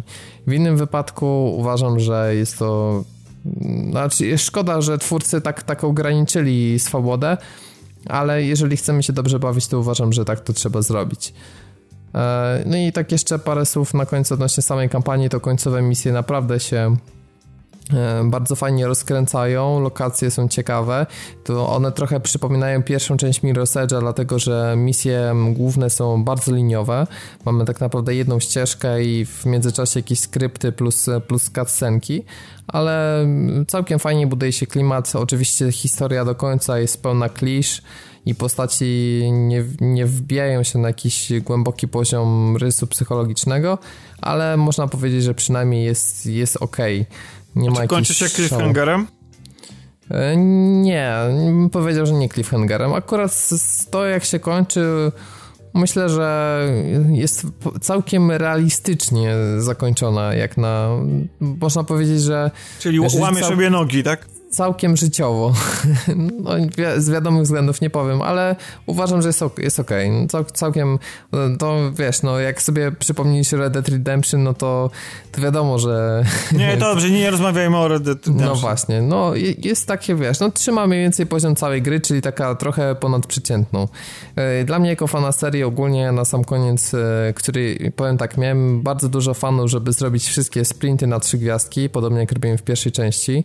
Jest nieco łatwiej, ale i tak z kilkoma sprintami miałem na tyle duży problem, że musiałem 15-20 razy je powtarzać, żeby to zrobić bo, bo cały czas czegoś tam brakowało. Są wyżyłowane czasy, trzeba przede wszystkim e, dwie części. Jakby najpierw jak startujemy jakiś sprint, to musimy znaleźć optymalną ścieżkę, ponieważ ta, która się pojawia w, przez twórców narysowana, ta czerwona smuga, która nas prowadzi, ona prowadzi nas w tak beznadziejnym czasie, że jedna gwiazdka to jest maks, co możemy zdobyć. E, więc trzeba szukać skrótów.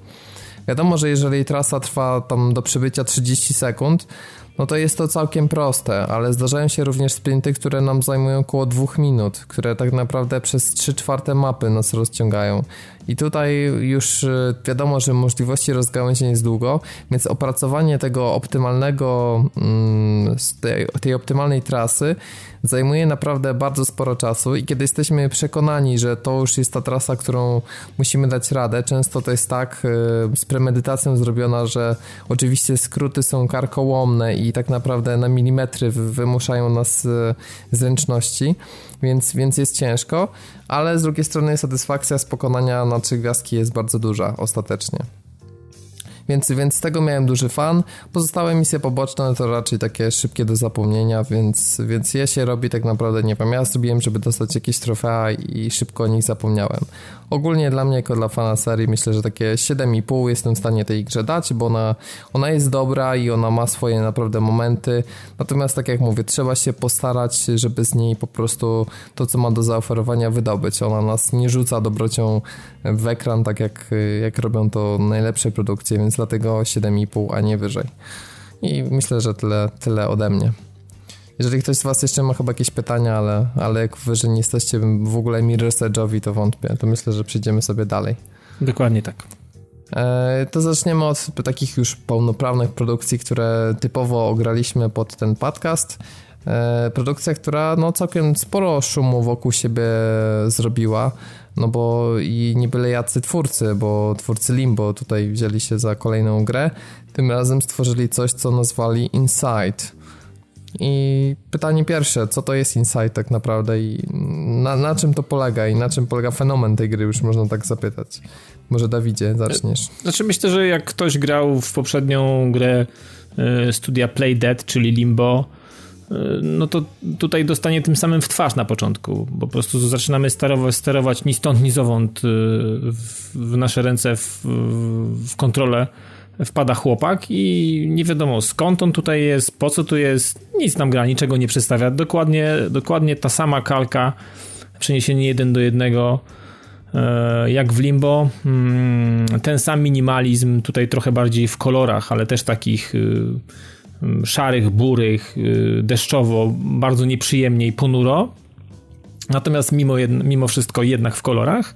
E, też minimalistycznie udźwiękowione to wszystko i, i tak naprawdę i wszystko, co robimy, to po prostu biegniemy do przodu i mm, pokonujemy różnego rodzaju, e, wiecie, mm, zręcznościowe mm, jakieś tam, nie wiem, łamigłówki czy jakieś e, platformy do, do, do, do pokonania. I to jest, to jest absolutnie wszystko, jeżeli chodzi o mechanikę tak naprawdę chyba się ze mną Tomek zgodzisz, to się niczym nie różni w mechanikach yy, od Limbo. Praktycznie. Mm, no mamy trochę. Nie z, znaczy, nie z, no może, może, nie może, nie do, może nie do końca, bo mamy trochę też i jakiegoś tam e, e, pływania i trochę takich różnych innych rzeczy, których, których może w Limbo nie było. E, w Limbo natomiast była walka z grawitacją, tu jest trochę walki z wodą, ale to tak mniej więcej mniej więcej, znaczy widać, że to, to jest ten sam, ten, ten sam twórca, że to jest, e, obie te tak. produkcje tak. są jakby z tej samej kuźni wyszły. No to, to, to się, tego tak, się nie da, no. nie da się tego nie zauważyć, o, że tak powiem. Znaczy to, to na pewno y, te dwie gry łatwo ze sobą zestawić, tak. bo one faktycznie wyglądają na pierwszy rzut oka bardzo podobnie. To jest po prostu naj, naj, najkrócej można napisać, że to jest platformówka mm, z elementami zagadek logicznych. Mhm. Natomiast y, to w jaki sposób ona jest y, zrobiona i wykonana, bo ty mówiłaś o tej, o tej szarości, to, to nie chciałbym, żeby słuchacze źle odebrali. To jest jedna, znaczy moim zdaniem, nie wiem, czy się ze mną zgodzisz, ale to jest jedna z najładniejszych gier, jakie w życiu widziałem i to zarówno jeśli chodzi o stylistykę i, i cały koncept tego świata i tego, co tam się dzieje. Jasne, tam jest bardzo mało kolorów i w ogóle to jest gra 2D mm, właściwie, znaczy w sensie wszystko mamy w 3D, ale poruszamy się zaledwie po płaszczyźnie 2D, ale to, ile tam jest włożonych e, pracy w animację e, postaci, którą sterujemy, to jak to wszystko ze sobą jest dograne, to jest na, no, na niesamowitą yy, yy, niesamowicie szczegółowe i to, to, robi niesamowite wrażenie, na mnie zrobiło. Znaczy, znaczy tak, no, jakby... ogromna ilość y, czasu wpakowana w, w, detale, z taką dbałością to wszystko jest zrobione. Tam nie ma, tak. nie ma absolutnie tutaj nie czuję się, że coś było niedorobione, że coś kuleje, że... Mało tego. tego to, to jest tak, że po prostu chłoniemy i podziwiamy każdy element kolejnej... Nie, ten świat się przesuwa. To jest po prostu jedna wielka tak. ciągłość. To nie jest tak, że mamy jakieś chaptery i coś. Oczywiście gra tam tak. sobie w tle zapisuje, ale to jest, Dokładnie. to jest wszystko jakby z jednego ujęcia i to jest niesamowite, że gramy godzinę, czy gramy trzy godziny, to jest jakby to jest jedna wielka plansza. Ten cały świat jest tak. jedną wielką planszą. To jest, to jest I, i ciągle rzecz. ma się wrażenie, że, że ten świat jest rzeczywisty. Znaczy w sensie, że przenosimy się z jednej lokacji do drugiej, bo zaczynamy gdzieś tam w lesie, później przenosimy tak. się e, pod wodę, mhm. później, później farma, czy jeszcze wcześniej farma, później trafiamy, no może nie będziemy spoilować, ale generalnie e, przenosimy się jakby pomiędzy poszczególnymi lokacjami bardzo płynnie. To wszystko się odbywa tak, w taki naturalny sposób, jakby one faktycznie w jakiś tam sposób mogły funkcjonować i, i w ogóle, e, e bo wspomniałeś o tym, że gra niczego nam nie mówi. Znaczy, gra jest y, w, tej, w takiej najbardziej podstawowej warstwie narracji, to nie ma absolutnie żadnej historii. Nie mamy zielonego pojęcia, kim jest ten zgadza. główny bohater. Nie wiemy, jaki jest jego cel, do samego końca, do samego końca nie mamy pojęcia, nikt nam tego nie mówi wprost. Znaczy, wiesz co, jest nasz... wiesz co, Tomek, to znaczy nie wiem, bo ja miałem, ja miałem trochę inaczej, bo początek gry e, w pewien sposób e, nam coś sugeruje sugeruje tak, nam, to, to co się, jest jakaś, jest postawiona kreska. Widzimy jakąś mhm. ciężarówkę, odjeżdżają, pakują, tak. tam, tam są jacyś ludzie i jakby ja sobie tak pomyślałem, że kurczę, nie znaleźli mnie albo zerwałem się z tego tabunu ludzi, który tak. był prowadzony do ciężarówki i gdzieś w lesie zostałem, umknąłem im, oni zauważyli, że brakuje jednego chłopaka, odjechali i ja teraz biegnę próbuję, nie wiem, uciec, tak. znaleźć sobie jakieś miejsce, próbować jakoś się, wiesz, e, wydostać absolutnie z tego, co się może ze mną stać za chwilę. I ta ciężarówka przecież w tle, ona cały czas tam podąża, prawda? I ona przez chwilę mm, mamy do czynienia z tym całym. Oni nas, oni wiedzą, że w końcu jednak ktoś został po jakimś czasie, prawda? Więc mhm. znaczy, znaczy, trochę nam ta gra mówi, znaczy, co się dzieje. Nie, bo właśnie, właśnie chciałem do tego zmierzyć, że chodzi o to, że ona nie mówi wprost, tak. tylko wszystko, co, um, co wiemy o tym chłopcu i w ogóle o całej tej historii, o czym jest gra, musimy sobie sami wywnioskować na podstawie wydarzeń, które się dzieją. Dokładnie. I na, pod, i na podstawie otoczenia, bo tam jest bardzo dużo wskazówek, bardzo dużo elementów, jakichś yy, informacji przekazanych nam, nie, nawet nie za pomocą jakiejś notatki, czy audiologa, czy, czy czegokolwiek. Tam, tam nie ma takich rzeczy. Prostu, mhm. Tak, jesteś w tym świecie i ty się wymyśl sobie, o czym jest to historia. Ale zobacz, dodatku... nie, nie, ale jedną rzecz tylko chcę no, się zapytać. No. Przypominasz sobie farmę i ja sobie... Yy, i świnie. Tak. I to, że one w jakiś sposób są sfiksowane, nie? Że one, tak. one są niby... Tak. Powiem ci, ja przeszedłem tą planszę z tą farmą, z tymi świniami i yy, potem był taki motyw, że... Yy, z tej świni się wyrywa jakieś robactwo, prawda, czy coś tak, takiego. Tak. I nagle ta świnia okazuje się funkcjonować normalnie, albo tam Dokładnie. Y, przestaje tak. ją jakby toczyć jakiś obcy organizm, który ma nad nią kontrolę, ona zachowuje się w taki, a nie inny sposób. Powiem ci, tam jest takich masę takich rzeczy, które mhm. przekładasz sobie na rzeczywistość i, i łączysz z faktami świata naszego rzeczywistego. E, wiecie, chociażby szprycowane mięso, czy jakieś takie rzeczy, można sobie tak, milion tak. rzeczy sobie dopowiedzieć. Tak, tak. Do tego świata, w którym żyjemy, e, przekładają i obserwując obrazki w grze wideo, to jest niesamowite. Znaczy, może to nie brzmi sensownie z moich ust teraz. Tomek to rozumie, bo przeszedł grę i ograł tą grę i, i, może, może przytakiwać, natomiast dla kogoś, kto nie zagrał, to to może nic nie mówić tak naprawdę. Znaczy, bo, słuchajcie, bo to, to jest też y, właśnie to, że, że my sobie tak teraz rozmawiamy i to, że ciężko określić, o czym jest ta gra i to, że musisz sobie sam w głowie grając sobie układać, to też jest niezaprzeczalną zaletą tej gry. Oczywiście. Bo, ludzie, y, bo, bo każdy z nas znajdzie tam coś innego i sobie inaczej to zinterpretuje i sobie ułoży własną interpretację tych wydarzeń. Bo y, generalnie na początku ta gra przypomina klimatem bardzo mocno coś w stylu, wiecie, Half-Life'a 2, tylko takiego mrocznego, trochę Bioshocka, no tak. no może przesadzam, ale generalnie jest tak, że jesteśmy ciągle mamy taki klimat zaszczucia, wszyscy na nas polują, jesteśmy ciągle pod jakąś obserwacją i w ogóle jacyś ludzie zamaskowani i dziwny y, y, świat, którego nie rozumiemy, y, a, ale później z czasem to się może zmieniać, znaczy jakby postrzeganie naszej, tej, tej historii, jej odbiór. I do samego końca, bo to, co się dzieje w ostatnim akcie, to jest, nie spoilując nic, ale uwierzcie mi, to jest jeden z największych mindfucków w historii gier ever, E, I to jeszcze. No, myślę, tego, że, myślę, że ma... nawet nie przesadzasz. I to, jeszcze, I to jeszcze do tego, to jest mindfuck, który nie tylko zmienia nam historię albo to, co myśleliśmy w ogóle o tej grze, ale też dodaje zupełnie ni z gruchy, ni z pietruchy fantastyczną mechanikę, która, z której się w ogóle nie spodziewacie. I, to ja się tego nie spodziewałem.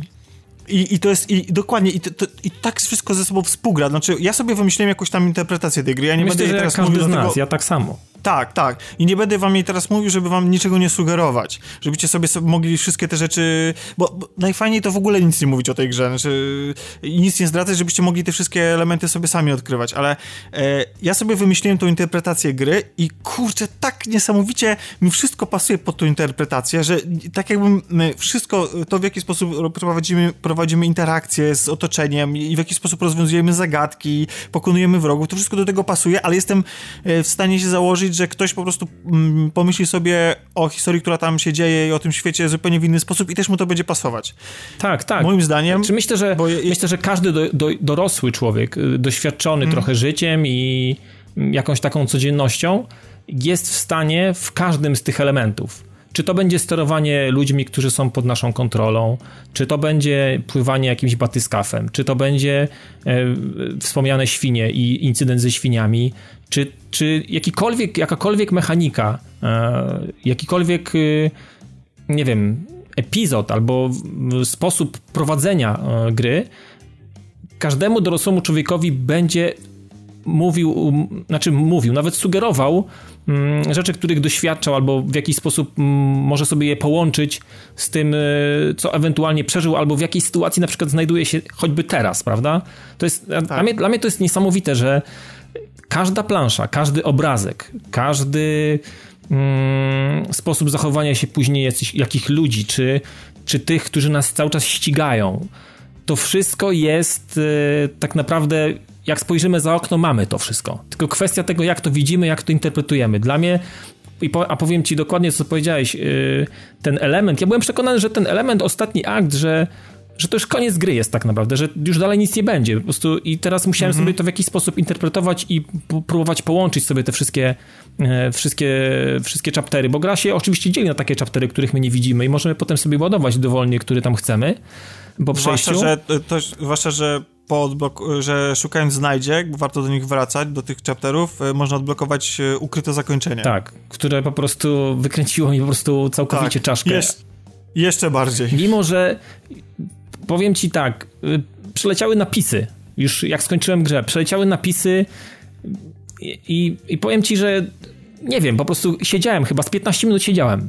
Po prostu siedziałem, analizowałem mhm. to, rozkminiałem i, i nie wiem, i, jak, i wiesz co, w, w sumie trochę czułem się w sumie smutno mi było w sumie po, po, po tym, jak ta gra się skończyła, bo e, uświadomiłem sobie pewne, pewne mechanizmy w świecie, które działają.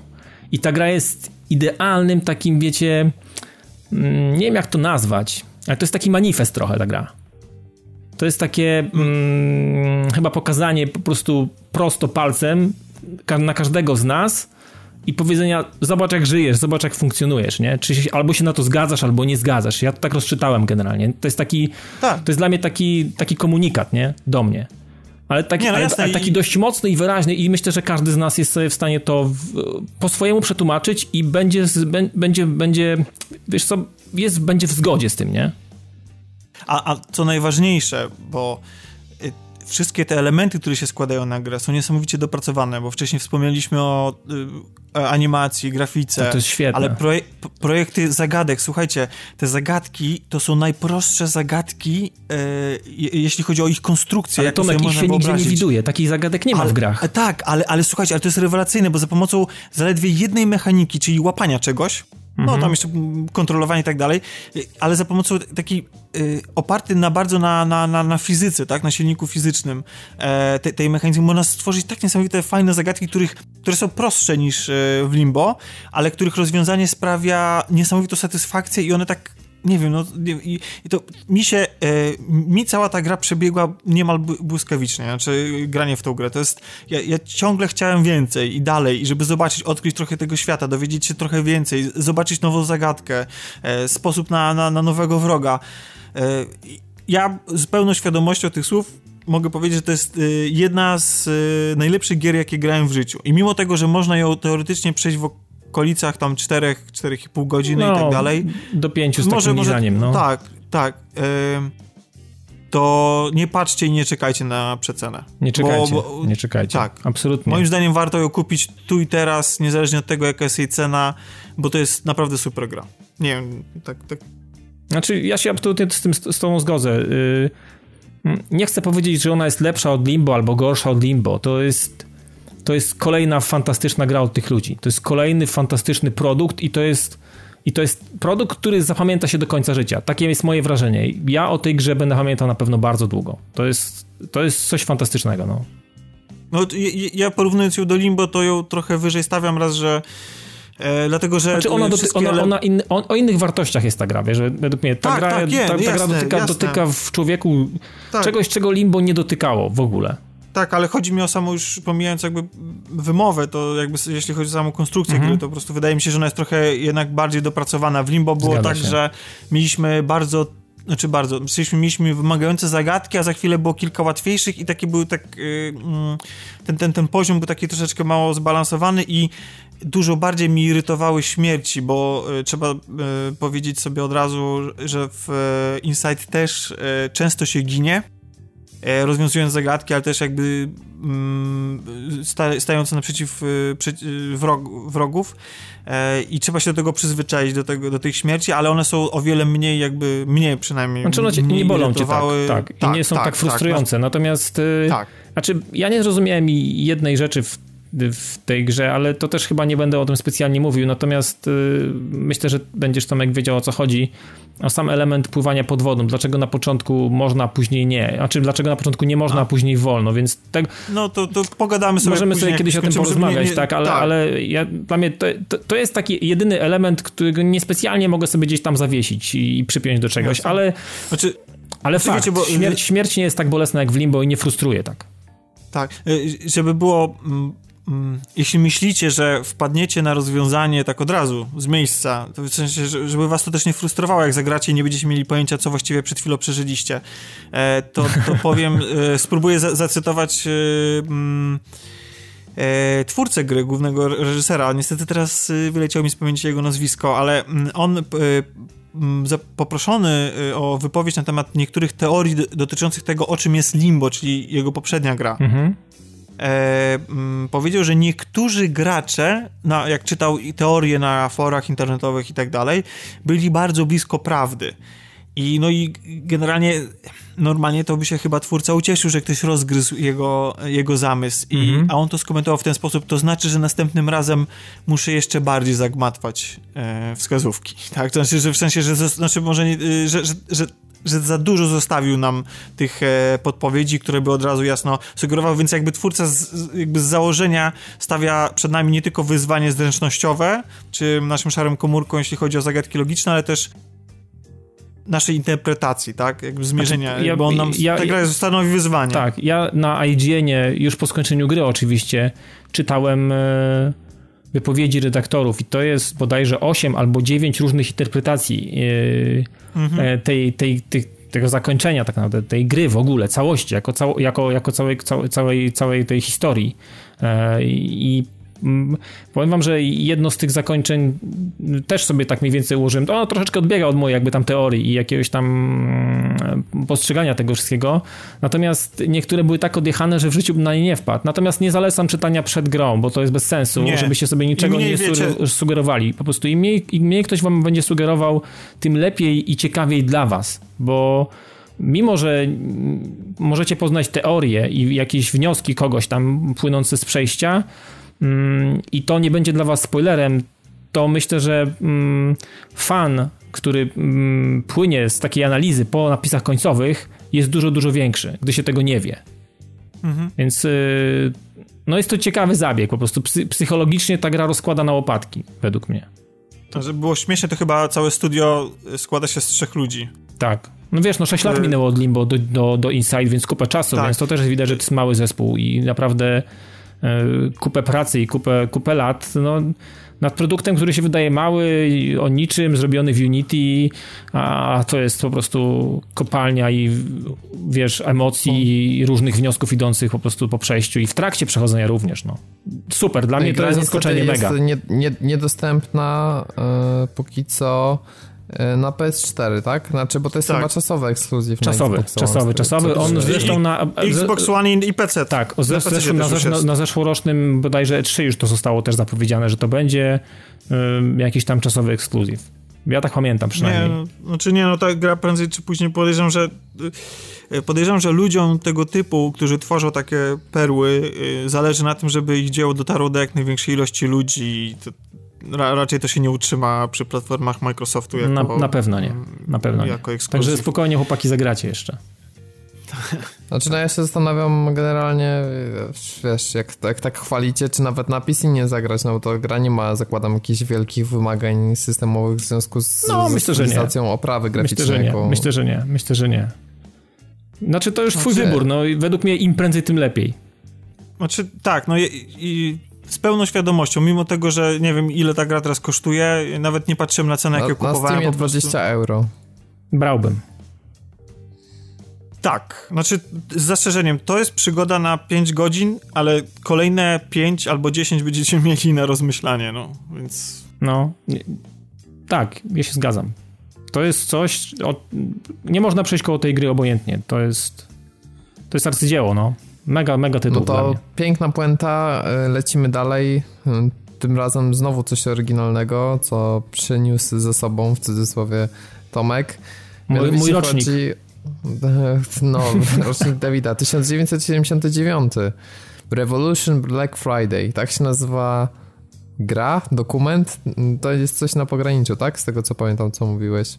E, tak, to jest taka mm, gra e, studia Ink Stories e, i to jest gra, z, przy tworzeniu której e, pracował jako główny reżyser człowiek, który pracował jako jeden z głównych twórców przy serii GTA kiedyś i e, Maxie Payne, trójce. Teraz działający właśnie jako deweloper indie. Gra, która powstawała całkiem długo i zdaje się, że była ufundowana na Kickstarterze. Jej założenia trochę się zmieniały e, troszeczkę musiała się skurczyć i, i czuć w niej generalnie, że, że, że, jest, że jest mniejszym projektem niż być powinna. Mm, ale e, zanim jeszcze przejdę do opowiadania o czym to jest, to jakby jak jesteśmy przy twórcach, to warto, wydaje mi się, że wspomnieć, że mm, e, twórca, właśnie główny reżyser, jest e, obecnie wpisany na listę szpiegów w kraju, w którym pochodzi, czyli w Iranie. Mm, I przy, podobno przy współpracy, znaczy jednym z współpracujących przy tej grze jest człowiek, który e, nie podaje swojego nazwiska, występuje pod e, krypto, pseudonimem, tak, e, który mm, ukrywa swoją tożsamość, dlatego że za mm, współpracę przy tym produkcie, jakby przy tej produkcji groziłaby jego rodzinie i jemu niebezpieczeństwo właśnie w Iranie. Bo, a dlaczego mówię o Iranie? Bo ponieważ produkcja opowiada o wydarzeniach e, z rewolucji islamskiej e, w Iranie i e, o, o, przemianach, które wtedy zachodziły, o obaleniu szacha Pachlawiego i o, jakby o przywództwie Chomeiniego w, w, tej rewolucji, o tym, jak to, jakie wydarzenia wtedy miały miejsce. Jest tak najkrócej można ją opisać jako, jako taką mm, przygodówką w stylu Telltale Games, tak? Czyli coś, coś, coś, coś jak ala Walking Dead czy Wolf Among Us, czyli generalnie e, opierająca się na naszych wyborach, rozma rozmowach z postaciami, e, chodzeniu po lokacjach i wykonywaniu bardzo prostych czynności. Mm, e, za każdym razem przy takim wyborze mamy adnotację, że co, ktoś coś zapamięta i że coś będzie miało swoje konsekwencje. E, I wspomniałeś o tym, e, że e, jest problem taki z zakwalifikowaniem jej, czy to jest czysta fikcja, czy to jest mm, dokument. To dlatego, że gra wykorzystuje bardzo mm, fajny motyw, mianowicie główny bohater. Reza jest człowiekiem, który wraca do kraju właśnie w momencie, kiedy zaczyna się ta rewolucja islamska po pobycie w Niemczech i jest fotografem. I bardzo dużo czasu w grze spędzamy na robieniu zdjęć. Uczestniczymy w demonstracjach, jesteśmy świadkiem pewnych wydarzeń, wieców, właśnie demonstracji i fotografujemy otoczenie, tak? I gra bardzo fajnie łączy właśnie tą y, grę y, i rzeczywistość gry z faktycznymi wydarzeniami, faktycznymi zdjęciami, bo po zrobieniu każdego zdjęcia e, mamy y, w naszym takim notatniku, zbiorze, zbiorze zdjęć, pojawia się nasze fikcyjne zdjęcie z gry i prawdziwe zdjęcie, bardzo podobne do tego, które przed chwilą wykonaliśmy, od razu z opisem tego, co na tym zdjęciu widać. I właśnie w ten sposób jesteśmy świadkami mm, tak jakby troszeczkę przez wizjer aparatu e, tej rewolucji, tak, którą, e, którą, e, która się tam dokonuje. Dzięki temu możemy odkryć bardzo fajne, fajne smaczki o samym Iranie, dowiedzieć się trochę o jego tradycji, dowiedzieć się o ludziach, którzy zaczynali rewolucję, o, mm, o tym, w jaki sposób została. Zost mm, w jaki sposób ludzie się wtedy komunikowali, e, jakie panowały wtedy nastroje, jakie grupy dochodziły do głosu.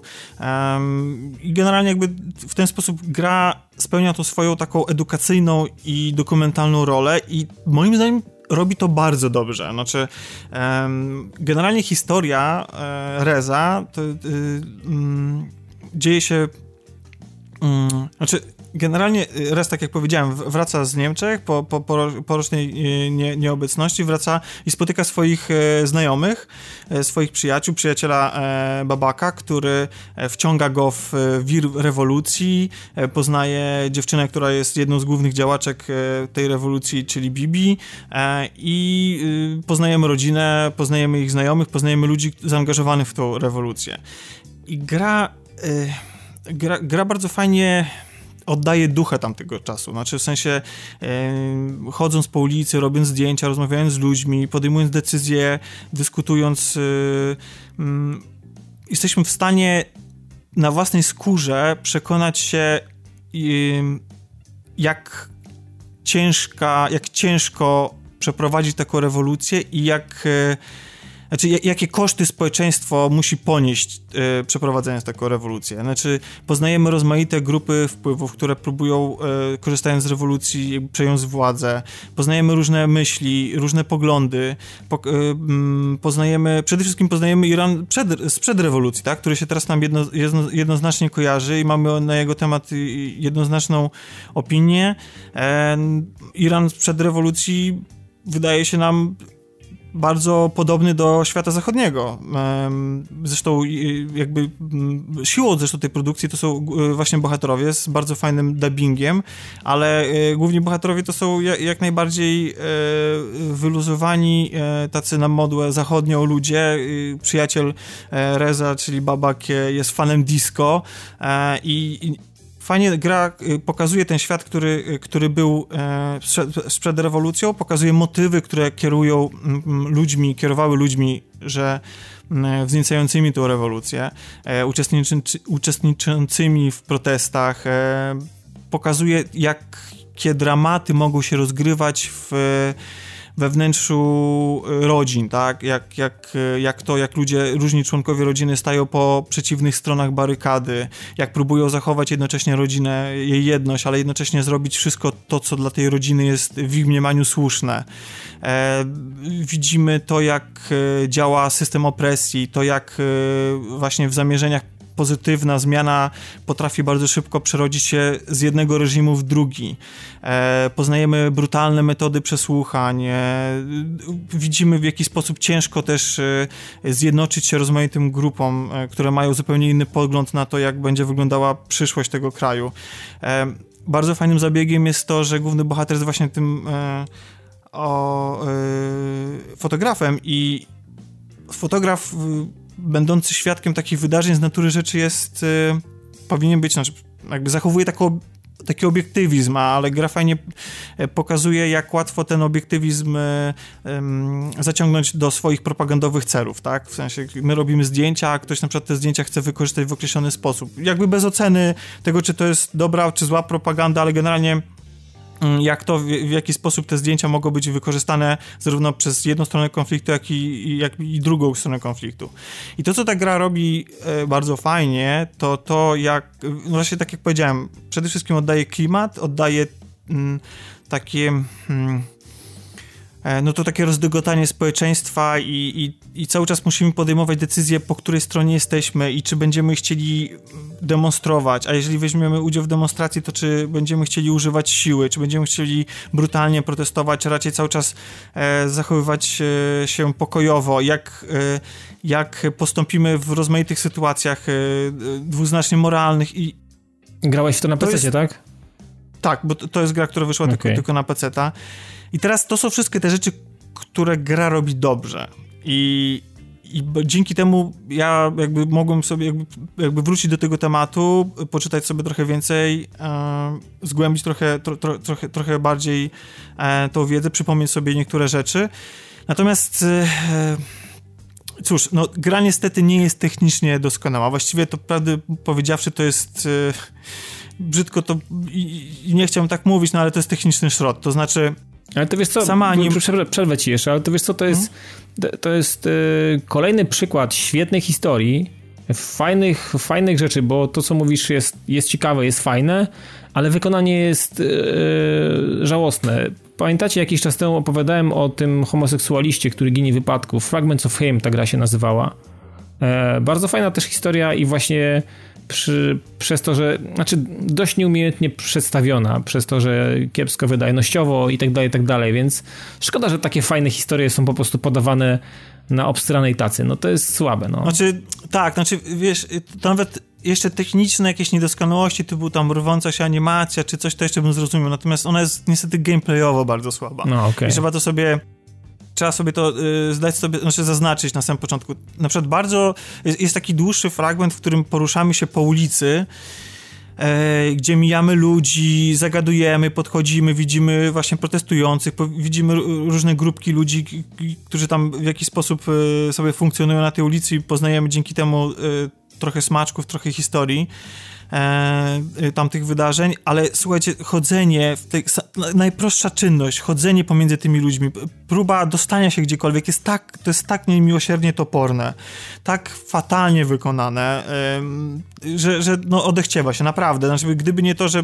Mm, temat w jakiś tam sposób jest mi bliski, chciałem go, go, go zgłębić i przede wszystkim zobaczyć, e, e, w jaki sposób gra go e, chwyta, tak? W jaki sposób go przedstawia, no to to wcale się nie dziwię, że komuś, komu, komu po prostu yy, chciałby poznać jakąś fajną historię bez, bez specjalnego yy, w nią się zagłębienia, to żeby sobie odpuścił yy, już przy próbie chodzenia postacią. Jest po prostu to bardzo słabo rozwiązane. E, podobnie jak nie wszystkie wybory mają znaczy, znaczenie, czy jest ta gra toporna, na przykład mamy bardzo mało czasu na, na wybór, tak? I ja rozumiem, że często jest, była taka sytuacja, w której nie mieliśmy tego e, czasu, y, jakby domyślam się, że, że bohaterowie byli, są pos, pos, przedstawieni w takiej sytuacji, w której muszą natychmiast podjąć jakieś wybory, ale wiecie, no y, nie wszystkie sytuacje są tego typu, natomiast zawsze, prawie zawsze przed graczem y, stawiane, jakby gracz staje, gracz dostaje do dyspozycji bardzo mało czasu na podjęcie decyzji, przez co, wiecie, no trzeba to przeczytać, przetłumaczyć sobie, zrozumieć tą sytuację. To nie jest dla nas typowa sytuacja, więc tutaj gra wymaga naprawienia. Wiem, że tam twórcy ją opatrują i może będą coś zmieniać. No i jest jeden taki chyba największy grzech tej gry. Znaczy, ona trwa zaledwie dwie godziny. Okay. I, e, I to jest e, to jest bardzo krótko. Ja nie, znaczy ja się czułem zadowolony z tego, co dostałem. Ludzie narzekają na zakończenie, bo ono faktycznie wygląda tak, jakby to była gra epizodyczna. Znaczy, nie, podobno mają być dalsze części, ale to nie jest tak, że ona w tej chwili występuje, że słuchajcie, to jest epizod pierwszy. Natomiast to wygląda, jakby to był epizod pierwszy takiego, wiecie, sezonu, jak jest w Telltale. Mhm. I tylko tyle, że Telltale nam to mówi, no wiecie, tu, tu jest produkcja niezależna, gdzieś tam fundowana przez ludzi, wsparta i tak dalej. Fajnie, że ona wyszła, naprawdę się cieszę.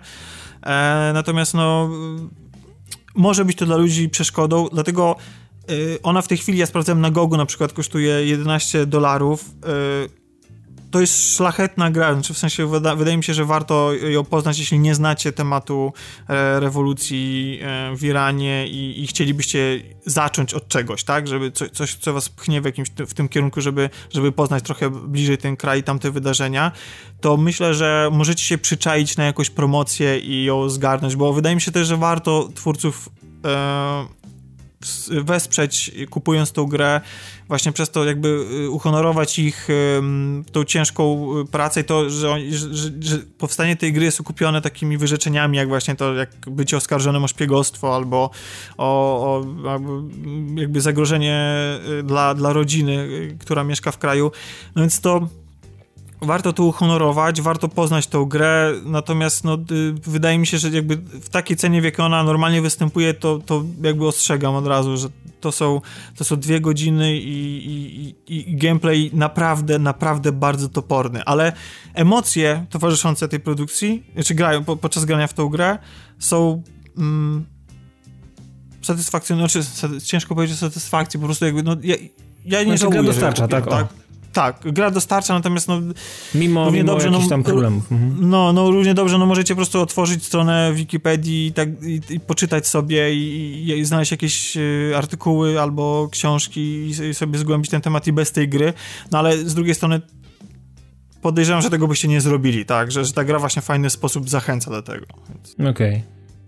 No to teraz można powiedzieć, Tomek nieco ukręcił na siebie bata, bo tak długo opowiadając o, o e, e, 1979 Revolution Black Friday, e, trochę sobie zostawił mniej czasu na, na nowelego, ale czy to dobrze, czy nie, to się pewnie za chwilę okaże, bo, bo Lego to taka specyficzna seria, można powiedzieć, która z jednej strony co rusz e, zaskakuje nowymi pomysłami, jeśli chodzi o, o żarty, o fajny sposób przedstawienia fabuły, która w ostatnim czasie wyewoluowała w kierunku dubbingowania postaci, które się tam pojawiają, a z drugiej strony jest bardzo mocno osadzona w swoich utartych schematach, które praktycznie od pierwszego Star od właśnie chyba Star Warsu, bo chyba wtedy seria tak najbardziej się rozpropagowała, z tego co pamiętam. Zdaje się, że... Ja nie wiem, czy to, nawet, czy to nawet nie był pierwszy tego typu no, produkcja. No, ale wiem, że te mechaniki, które, które tam powstały i które tam jakby zaszczepili w, w swoich produkcjach, to, to one są widoczne do dzisiaj. I to jest takie, można powiedzieć, taką klamrą seria się spina, no bo mm, mieliśmy dwie części Star Warsów, jedną dotyczącą starej i jedną dotyczącą nowej trylogii i teraz mamy można powiedzieć, epizod y, siódmy, tak? Chociaż tutaj też, też gra zahacza szerzej, nie, nie tylko o najnowszy film. No ale może, może zanim o fabule, no to powiedz y, o tej rozgrywce, y, słów parę. Czy jest tam Słuchajcie... cokolwiek takiego, co jest w stanie cię rzeczywiście jeszcze nie znudzić, czy, czy tylko jest to fabuła znaczy, i gameplayowa? Ja, ja, ja, ja może... Znaczy, ja nie lubię Lego. Znaczy w sensie nie, nie, nie, nie grywam, znaczy lubię Lego w sensie klocki, natomiast nie lubię gier Lego. Lubisz, no. to, to, jest dość tak. zaskakujące. Tak.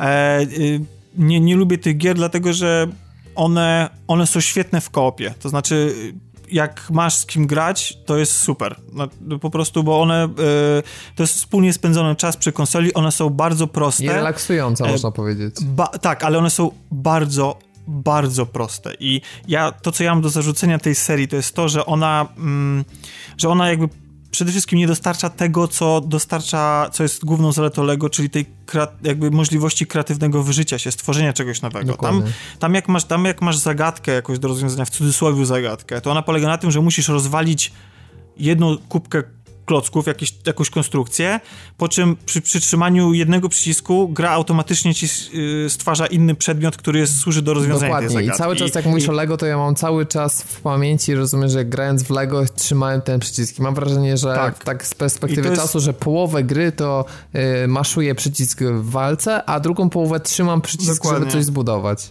Dokładnie. I teraz, i teraz jest, y, jakby teraz nie wiem jak to jest, bo ja y, nie grywam w te gry, więc być może to już ta nowość, ta rzecz już weszła we wcześniejszych częściach, ale w tej części jest tak, że e, masz e, czasami do wyboru na przykład, że z jednej kubki, tej samej kubki musisz zbudować trzy rzeczy.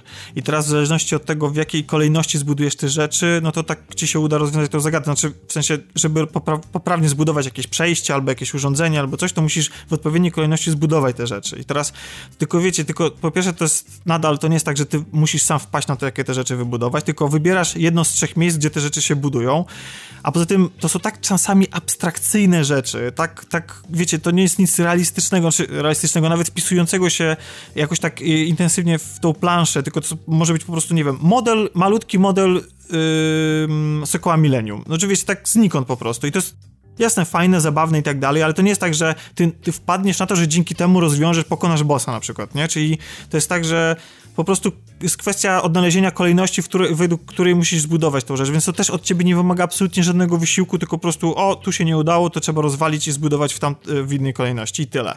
I teraz to wszystko, jak grasz samemu, jest po jakimś czasie niesamowicie nużące. Mnie to nuży. Po prostu jest ciągle to samo, to jest ciągle, wiecie, ta gra od razu cię rzuc, daje ci kilka mechanik na samym wstępie i ona się nie zmienia do samego końca.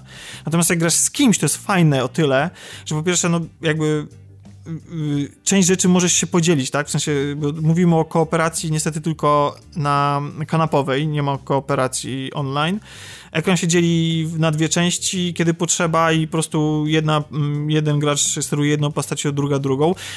To w tej części akurat jest to wyjątkowo, yy, wydaje mi się, że wyjątkowo często to, yy, sta to stawianie właśnie na kooperację występuje, ponieważ bardzo często do pokonania trasy, przejścia danej planszy i tak dalej, zbudowania czegoś nowego, potrzeba właśnie kooperacji kilku postaci na ekranie i grając samemu musisz się pomiędzy nimi często przełączać, tak? Czyli jedna coś przytrzymuje, a druga idzie, coś buduje albo wchodzi i uruchamia przycisk, który jest gdzieś tam. Tylko wiecie, to wszystko łącznie z walką jest na mega, mega prostym poziomie.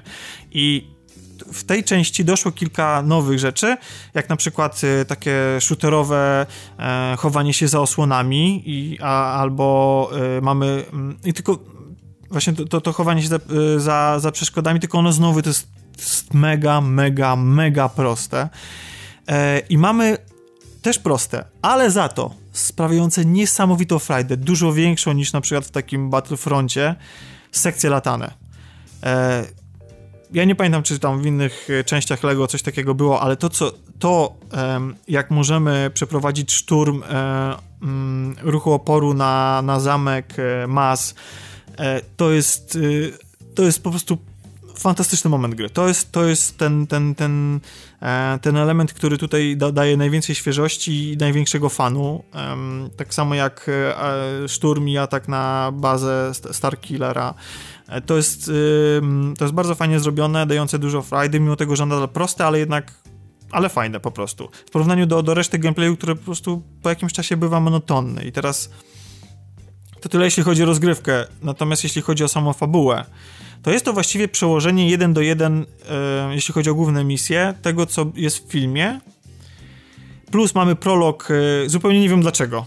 Naprawdę nie jest mi ciężko to wytłumaczyć, w sensie dlaczego włożyli w to pracę i energię, żeby nam to pokazać. Mianowicie mamy prolog z zakończenia E, e, epizodu szóstego, czyli powrotu Jedi.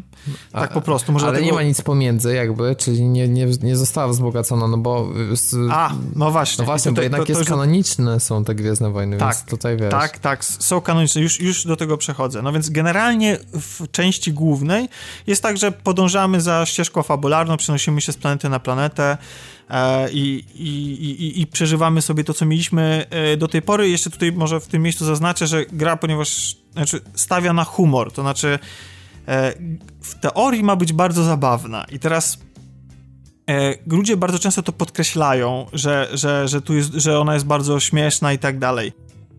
Przyznaję, że ta gra ma, że ma kilka fajnych żartów, takich zabawnych po prostu. Natomiast masa tego dowcipu opiera się na jak, na grając myślałem, że mogę to porównać do zabójczej broni, do zabójczej broni, tylko strzelając śmiechem, tak? Do takiego, takiego parodiowego, wywodzącego, wywodzą, wywodzą, pochodzącego z parodii e, e, takiego dowcipu, ale on jest taki, wiecie, no to jest tak, on polega na tym, że na przykład, że postać ma zamiast mm, blastera, to ma banana w ręku.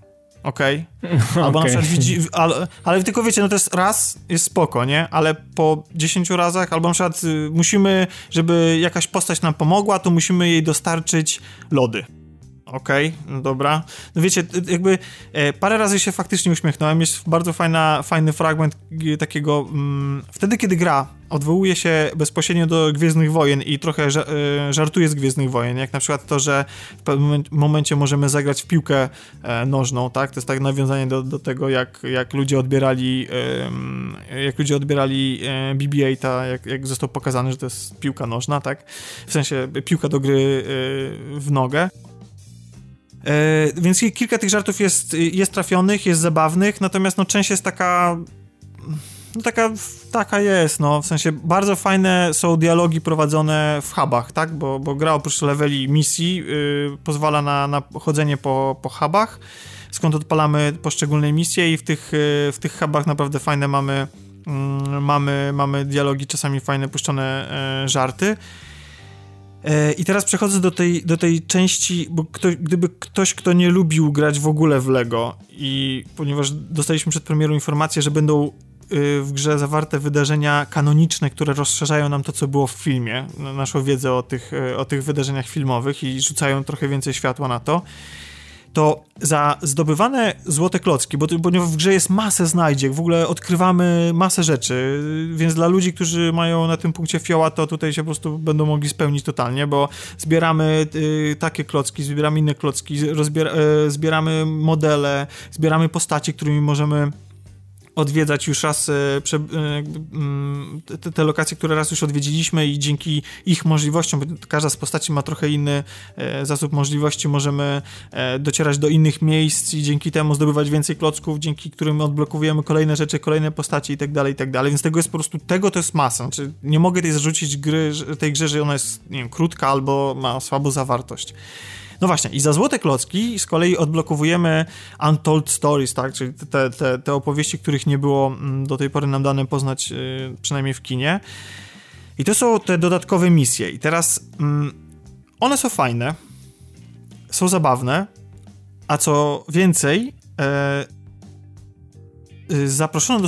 E, oj, bo tutaj uszkodziłem aż sobie, aż z tego wrażenia i, i, i pozytywnych emocji, aż rozwaliłem siatkę ochronną na mikrofon. No więc to, co jest na, e, najważniejsze, to jest to, że zaproszono do studia oryginalnych odtwórców głównych ról e, w filmie. To znaczy, że dodatkowe e, kwestie, które padają w tych, e, e, w tych, w tych misjach, nagrali autentycznie Harrison Ford, i tak dalej. Ale tylko w tych misjach, nie w grze, tylko, tylko w tych misjach, nie, tak? Nie, nie, nie, nie, w grze też. A, to znaczy, okay, bo, a, bo, bo, właśnie, bo, bo to, to, jest coś, co mi się z kolei też nie podoba, mianowicie gra wykorzystuje oryginalne nagrane dialogi z filmu co wydaje mi się niewykorzystanym potencjałem, ponieważ właśnie bo, bo, przez to to brzmi za poważnie, wiecie, jakby do, mamy te klocki i tak dalej, a tutaj mamy y, sceny wypowiadane tak zupełnie na poważnie, jak to było w filmie i trochę to się moim zdaniem gryzie.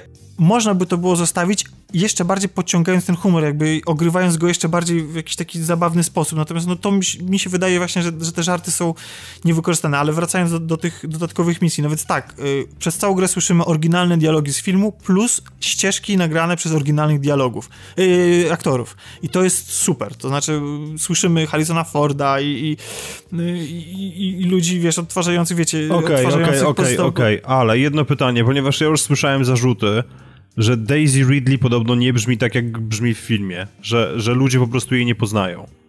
Y, moim zdaniem w ogóle wszyscy trochę inaczej brzmią. Moim, nie wiem dlaczego, nie wiem, bo może to jest kwestia mojego udźwiękowienia, ale w sensie systemu, na którym słucham sobie dźwięków yy, podczas grania, ale mam wrażenie, że te, te dialogi wszystkie są ściszone trochę. Znaczy w sensie jakieś takie przytłumione, jakieś takie bez energii, nie wiem. To jest moje osobiste wrażenie, ja nie mówię, że tak to jest zrobione, ale ja, ja, tego nie zauważyłem. Dla mnie jest ok, w sensie takim nie, nie, nie wybrzmiało to jakoś dla mnie jakoś e, fałszywie. Może, nie wiem, może zastąpili ją kimś innym. Nie no, nie Wiem, zastąpili jej kimś innym, no bo ona już przyznała, tak, że to jest ona, ale Ta. sprawa jest na tyle duża, że właśnie ludzie randomowi się pytali, czy to na pewno jest okay. tak. Tylko znaczy, kwestia charakterystyki studia nagraniowego, być może to było nagrywane tak w biegu, czy coś i tak, no nie... nie. Znaczy nie, to, to jest spasowane z tymi dialogami z filmu, to znaczy w sensie takim, to brzmi dokładnie tak samo jak to, co w filmie, jeśli chodzi o taką, nie wiem, atmosferę tego dźwięku, tak? Po prostu, nie wiem, jak mi się to nie rzuciło w oczy, dla mnie było ok, znaczy w sensie brzmiała jak, brzmiała jak, jak, jak Reja, nie wiem, może ktoś ma bardziej wyczulone ucho, ale jeszcze tylko y, właśnie wracając do tych y, dodatkowych misji, one są spoko, bo możemy jako Kylo Ren y, polatać w końcu i, i, i powykonywać jakieś misje jako właśnie, jako jako ta ciemna strona mocy i, i poznajemy tych bohaterów trochę lepiej e, i, i, niektórzy bohaterowie, którzy nie zostali tak nakreśleni fajnie mm, w filmie, tutaj zyskują trochę więcej mm, powagi, znaczy w sensie takiego znaczenia o, tak, w samej historii to jeżeli ktoś nie znosi gier Lego i chciałby w tą grę zagrać tylko i wyłącznie dla tych fragmentów, to nie. Znaczy odradzam. To znaczy, jeśli zagracie w demo, bo jest demo tej gry i was odbije, odbijecie się od tej gry, ale uznacie, że kurczę, ale tam są jakieś fajne dodatkowe rzeczy, co może warto się przecierpieć, przecierpieć to nie. To znaczy, Czyli warto informacje... jednak. Znaczy, znaczy ja żadnej gry nie polecam na YouTubie, no bo wiecie, ja no to polecam jest nieuczciwe. Beyond, bo, bo uważam, że jest słaba, no ale okej. Okay. No, nie, no tak, to, to jest słaba gra, no ale to wiecie, no jakby z szacunku dla twórców, no nie, ale e, no więc e, tam jest wiecie, to jest tak, że na przykład dostajemy informację, w jaki sposób na przykład sporządzono mapę, gdzie szukać Luka, tak? Bo to jest główna oś filmu i, i, i fabuły w grze również. Tylko tyle, że na ekranie widzimy misję, ale nie tę najfajniejszą część tego, co byśmy się chcieli dowiedzieć, tego procesu znajdowania Luka, tak? W sensie widzimy, jak e, Kylo Ren odbija e, tą mapę i jakby, znaczy chce się do, dorwać do niej, dotrzeć do, tych, do, tej, do tej mapy, do tej informacji, ale w takim wprowadzeniu tekstowym tych klasycznych żółtych literach idących do góry dowiadujemy się, że e, e, jakiś tam zakon sporządził mapę za pomocą jakiegoś urządzenia. Kurczę, najfajniejsze to byłoby zobaczyć to urządzenie, nie? Wiecie, jakby, jakby zobaczyć ten zakon, zobaczyć to urządzenie, no bo to są te fajne rzeczy, no ale niestety, no to musi być skrojone pod te mechaniki, które dysponuje gra i przez to na przykład też cierpi misja, w której um, i teraz wyjdzie na to, że nie jestem takim fanem, jak powinienem być, bo zapomniałem totalnie, jak się nazywały te potwory, które Han Solo przewoził w swoim statku, te trzy, które złapał, na, na które miał zlecenie, w, które występują w filmie. Wiem tylko, że że e, one są, ich nazwa to jest anagram, że można je w jedną i w drugą stronę przeczytać i brzmią dokładnie tak samo. E, natomiast totalnie mi wyleciało ze łba e, i co to są za potwory, no więc to jest, ja się bardzo mocno nastawiałem na tą misję, że, że ona będzie fajna, ale to też, ona jest tak skonstruowana, żeby wykorzystać tylko te mechaniki, te możliwości, które daje gameplay, w związku z tym, no jest nie jest to satysfakcjonujący na tyle. Znaczy, okej, okay, fajnie, cieszę się, że ta gra to robi, ale gdyby to miał być główny powód, dla którego mia miałbym kupić tą grę, to nie. No i zwłaszcza, że, że w ogóle, żeby odblokować tę misję, to trzeba się przecierpieć i szukać tych znajdziek, które już No co ty dajesz? Wątku. No to w tym momencie no to tak. już to...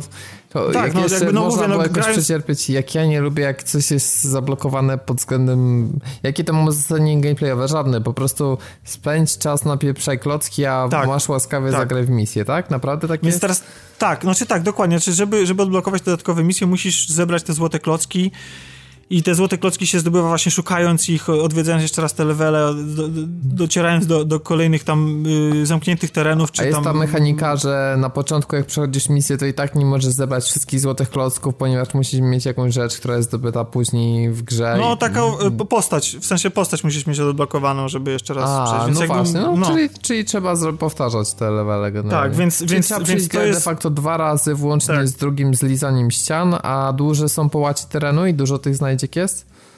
O Jezu, masa. Znaczy, w ogóle gra jest, gra jest, no nie wiem, ja, mm, tak jak mówię, nie grałem w, po, w poprzednie Lego tak intensywnie, żeby pamiętać je tak bardzo, ale wydaje mi się, że gra jest olbrzymia. Pod tym względem gra dostarcza. Jest tam bardzo dużo tak zwanego kontentu, tak?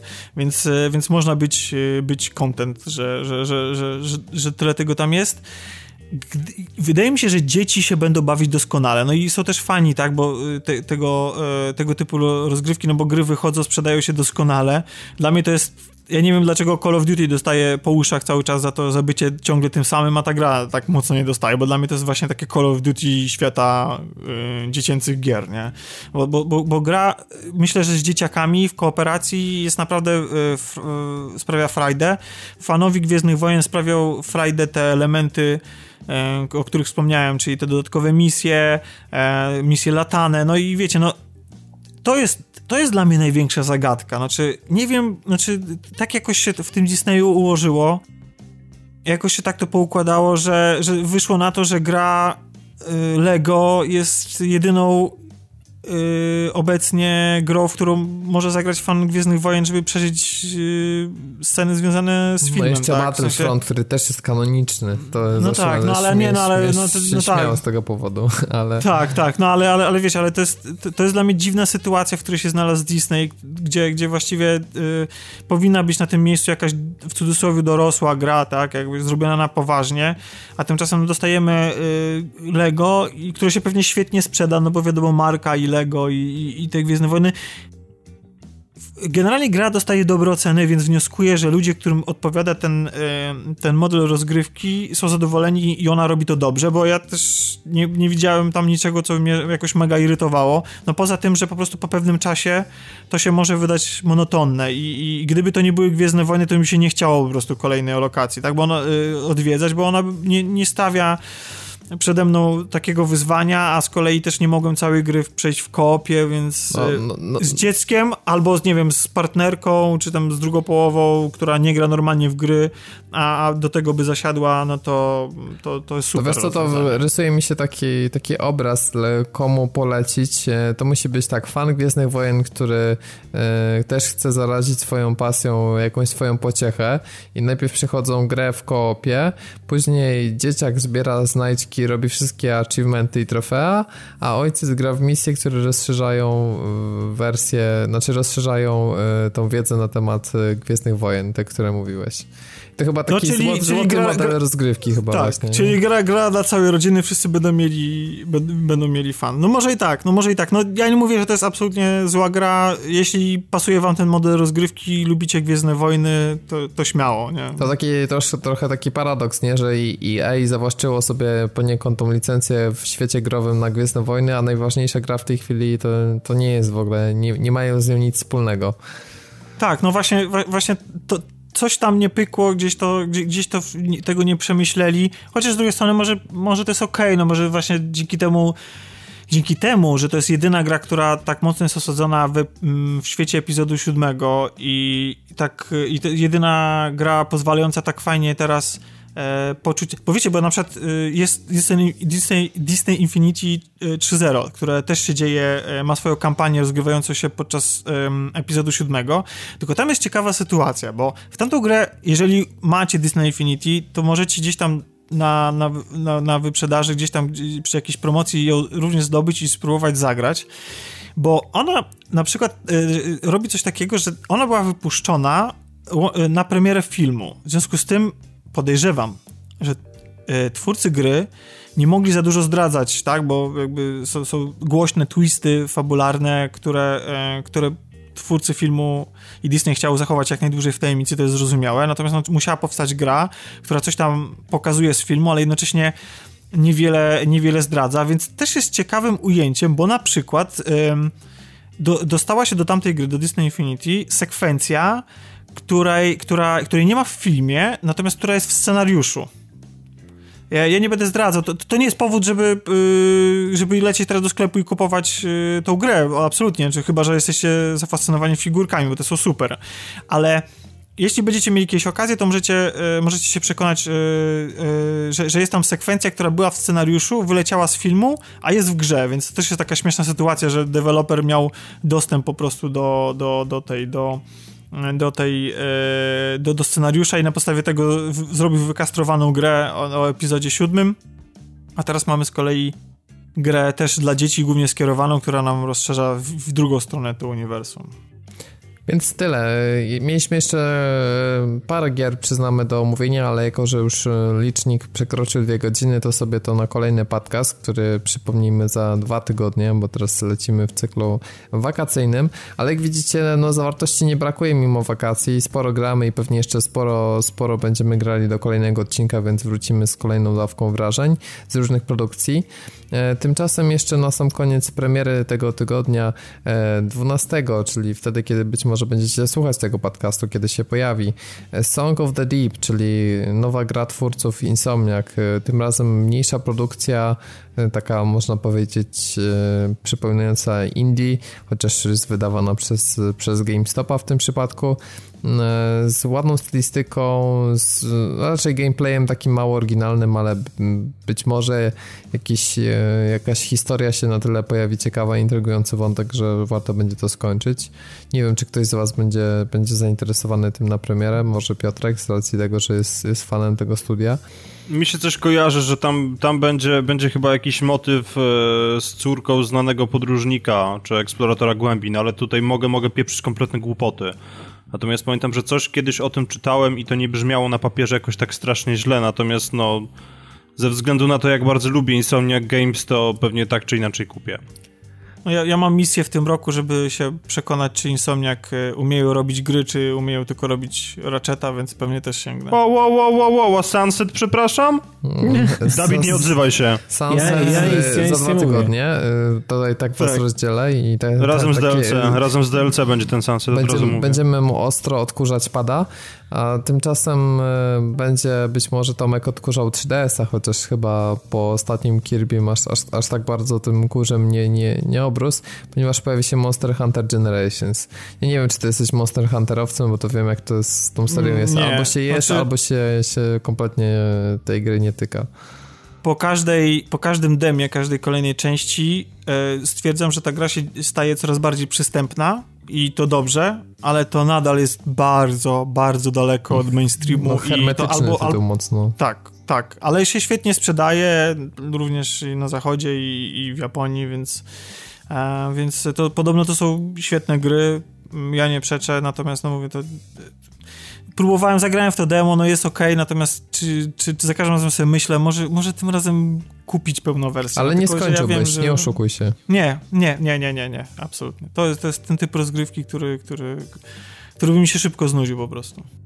Za to wam nie powinno się znudzić wchodzenie na padtv.pl, jak również przede wszystkim na, na naszą grupę na Facebooku, gdzie mimo okresu wakacyjnego dzieje się sporo. Ostatnio ponad 600 uczestników grupy już nam się udało przebić i, i codziennie z Dawidem praktycznie akceptujemy prośbę o dołączenie nowych, e, więc, więc już teraz jest nawet więcej, kilkanaście więcej, więc cieszy nas, są dyskusje, wzajemna pomoc, czasem ktoś zarzuci kodem też na, na fajne produkcje, za co bardzo Wam dziękujemy, więc grupa żyje, działa również teraz w tym okresie, więc zapraszamy.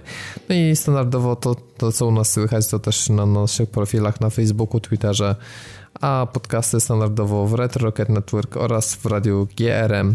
Ode mnie to już wszystko. Dzięki Wam bardzo. Mam nadzieję, że wakacje Wam dobrze mijają, a jeżeli jesteście jeszcze przed urlopem, bądź też nie macie urlopu, to że, że macie chociaż mniej, mniej pracy, czy, czy przynajmniej jakoś, jakoś jesteście w lepszym humorze niż zazwyczaj, więc życzę Wam mi, mile spędzonego czasu. Do następnego odcinka. Bądźcie z nami, słuchajcie nas. Ja nazywam się Robert Fiałkowski i już Wam dziękuję za ten wspólny czas, a ze mną dzisiaj nagrywał Tomek Pieniak. Dzięki, cześć. Piotrek Mocelewski. Dzięki wielkie. I Dawid Marlon. Dzięki i do usłyszenia za dwa tygodnie.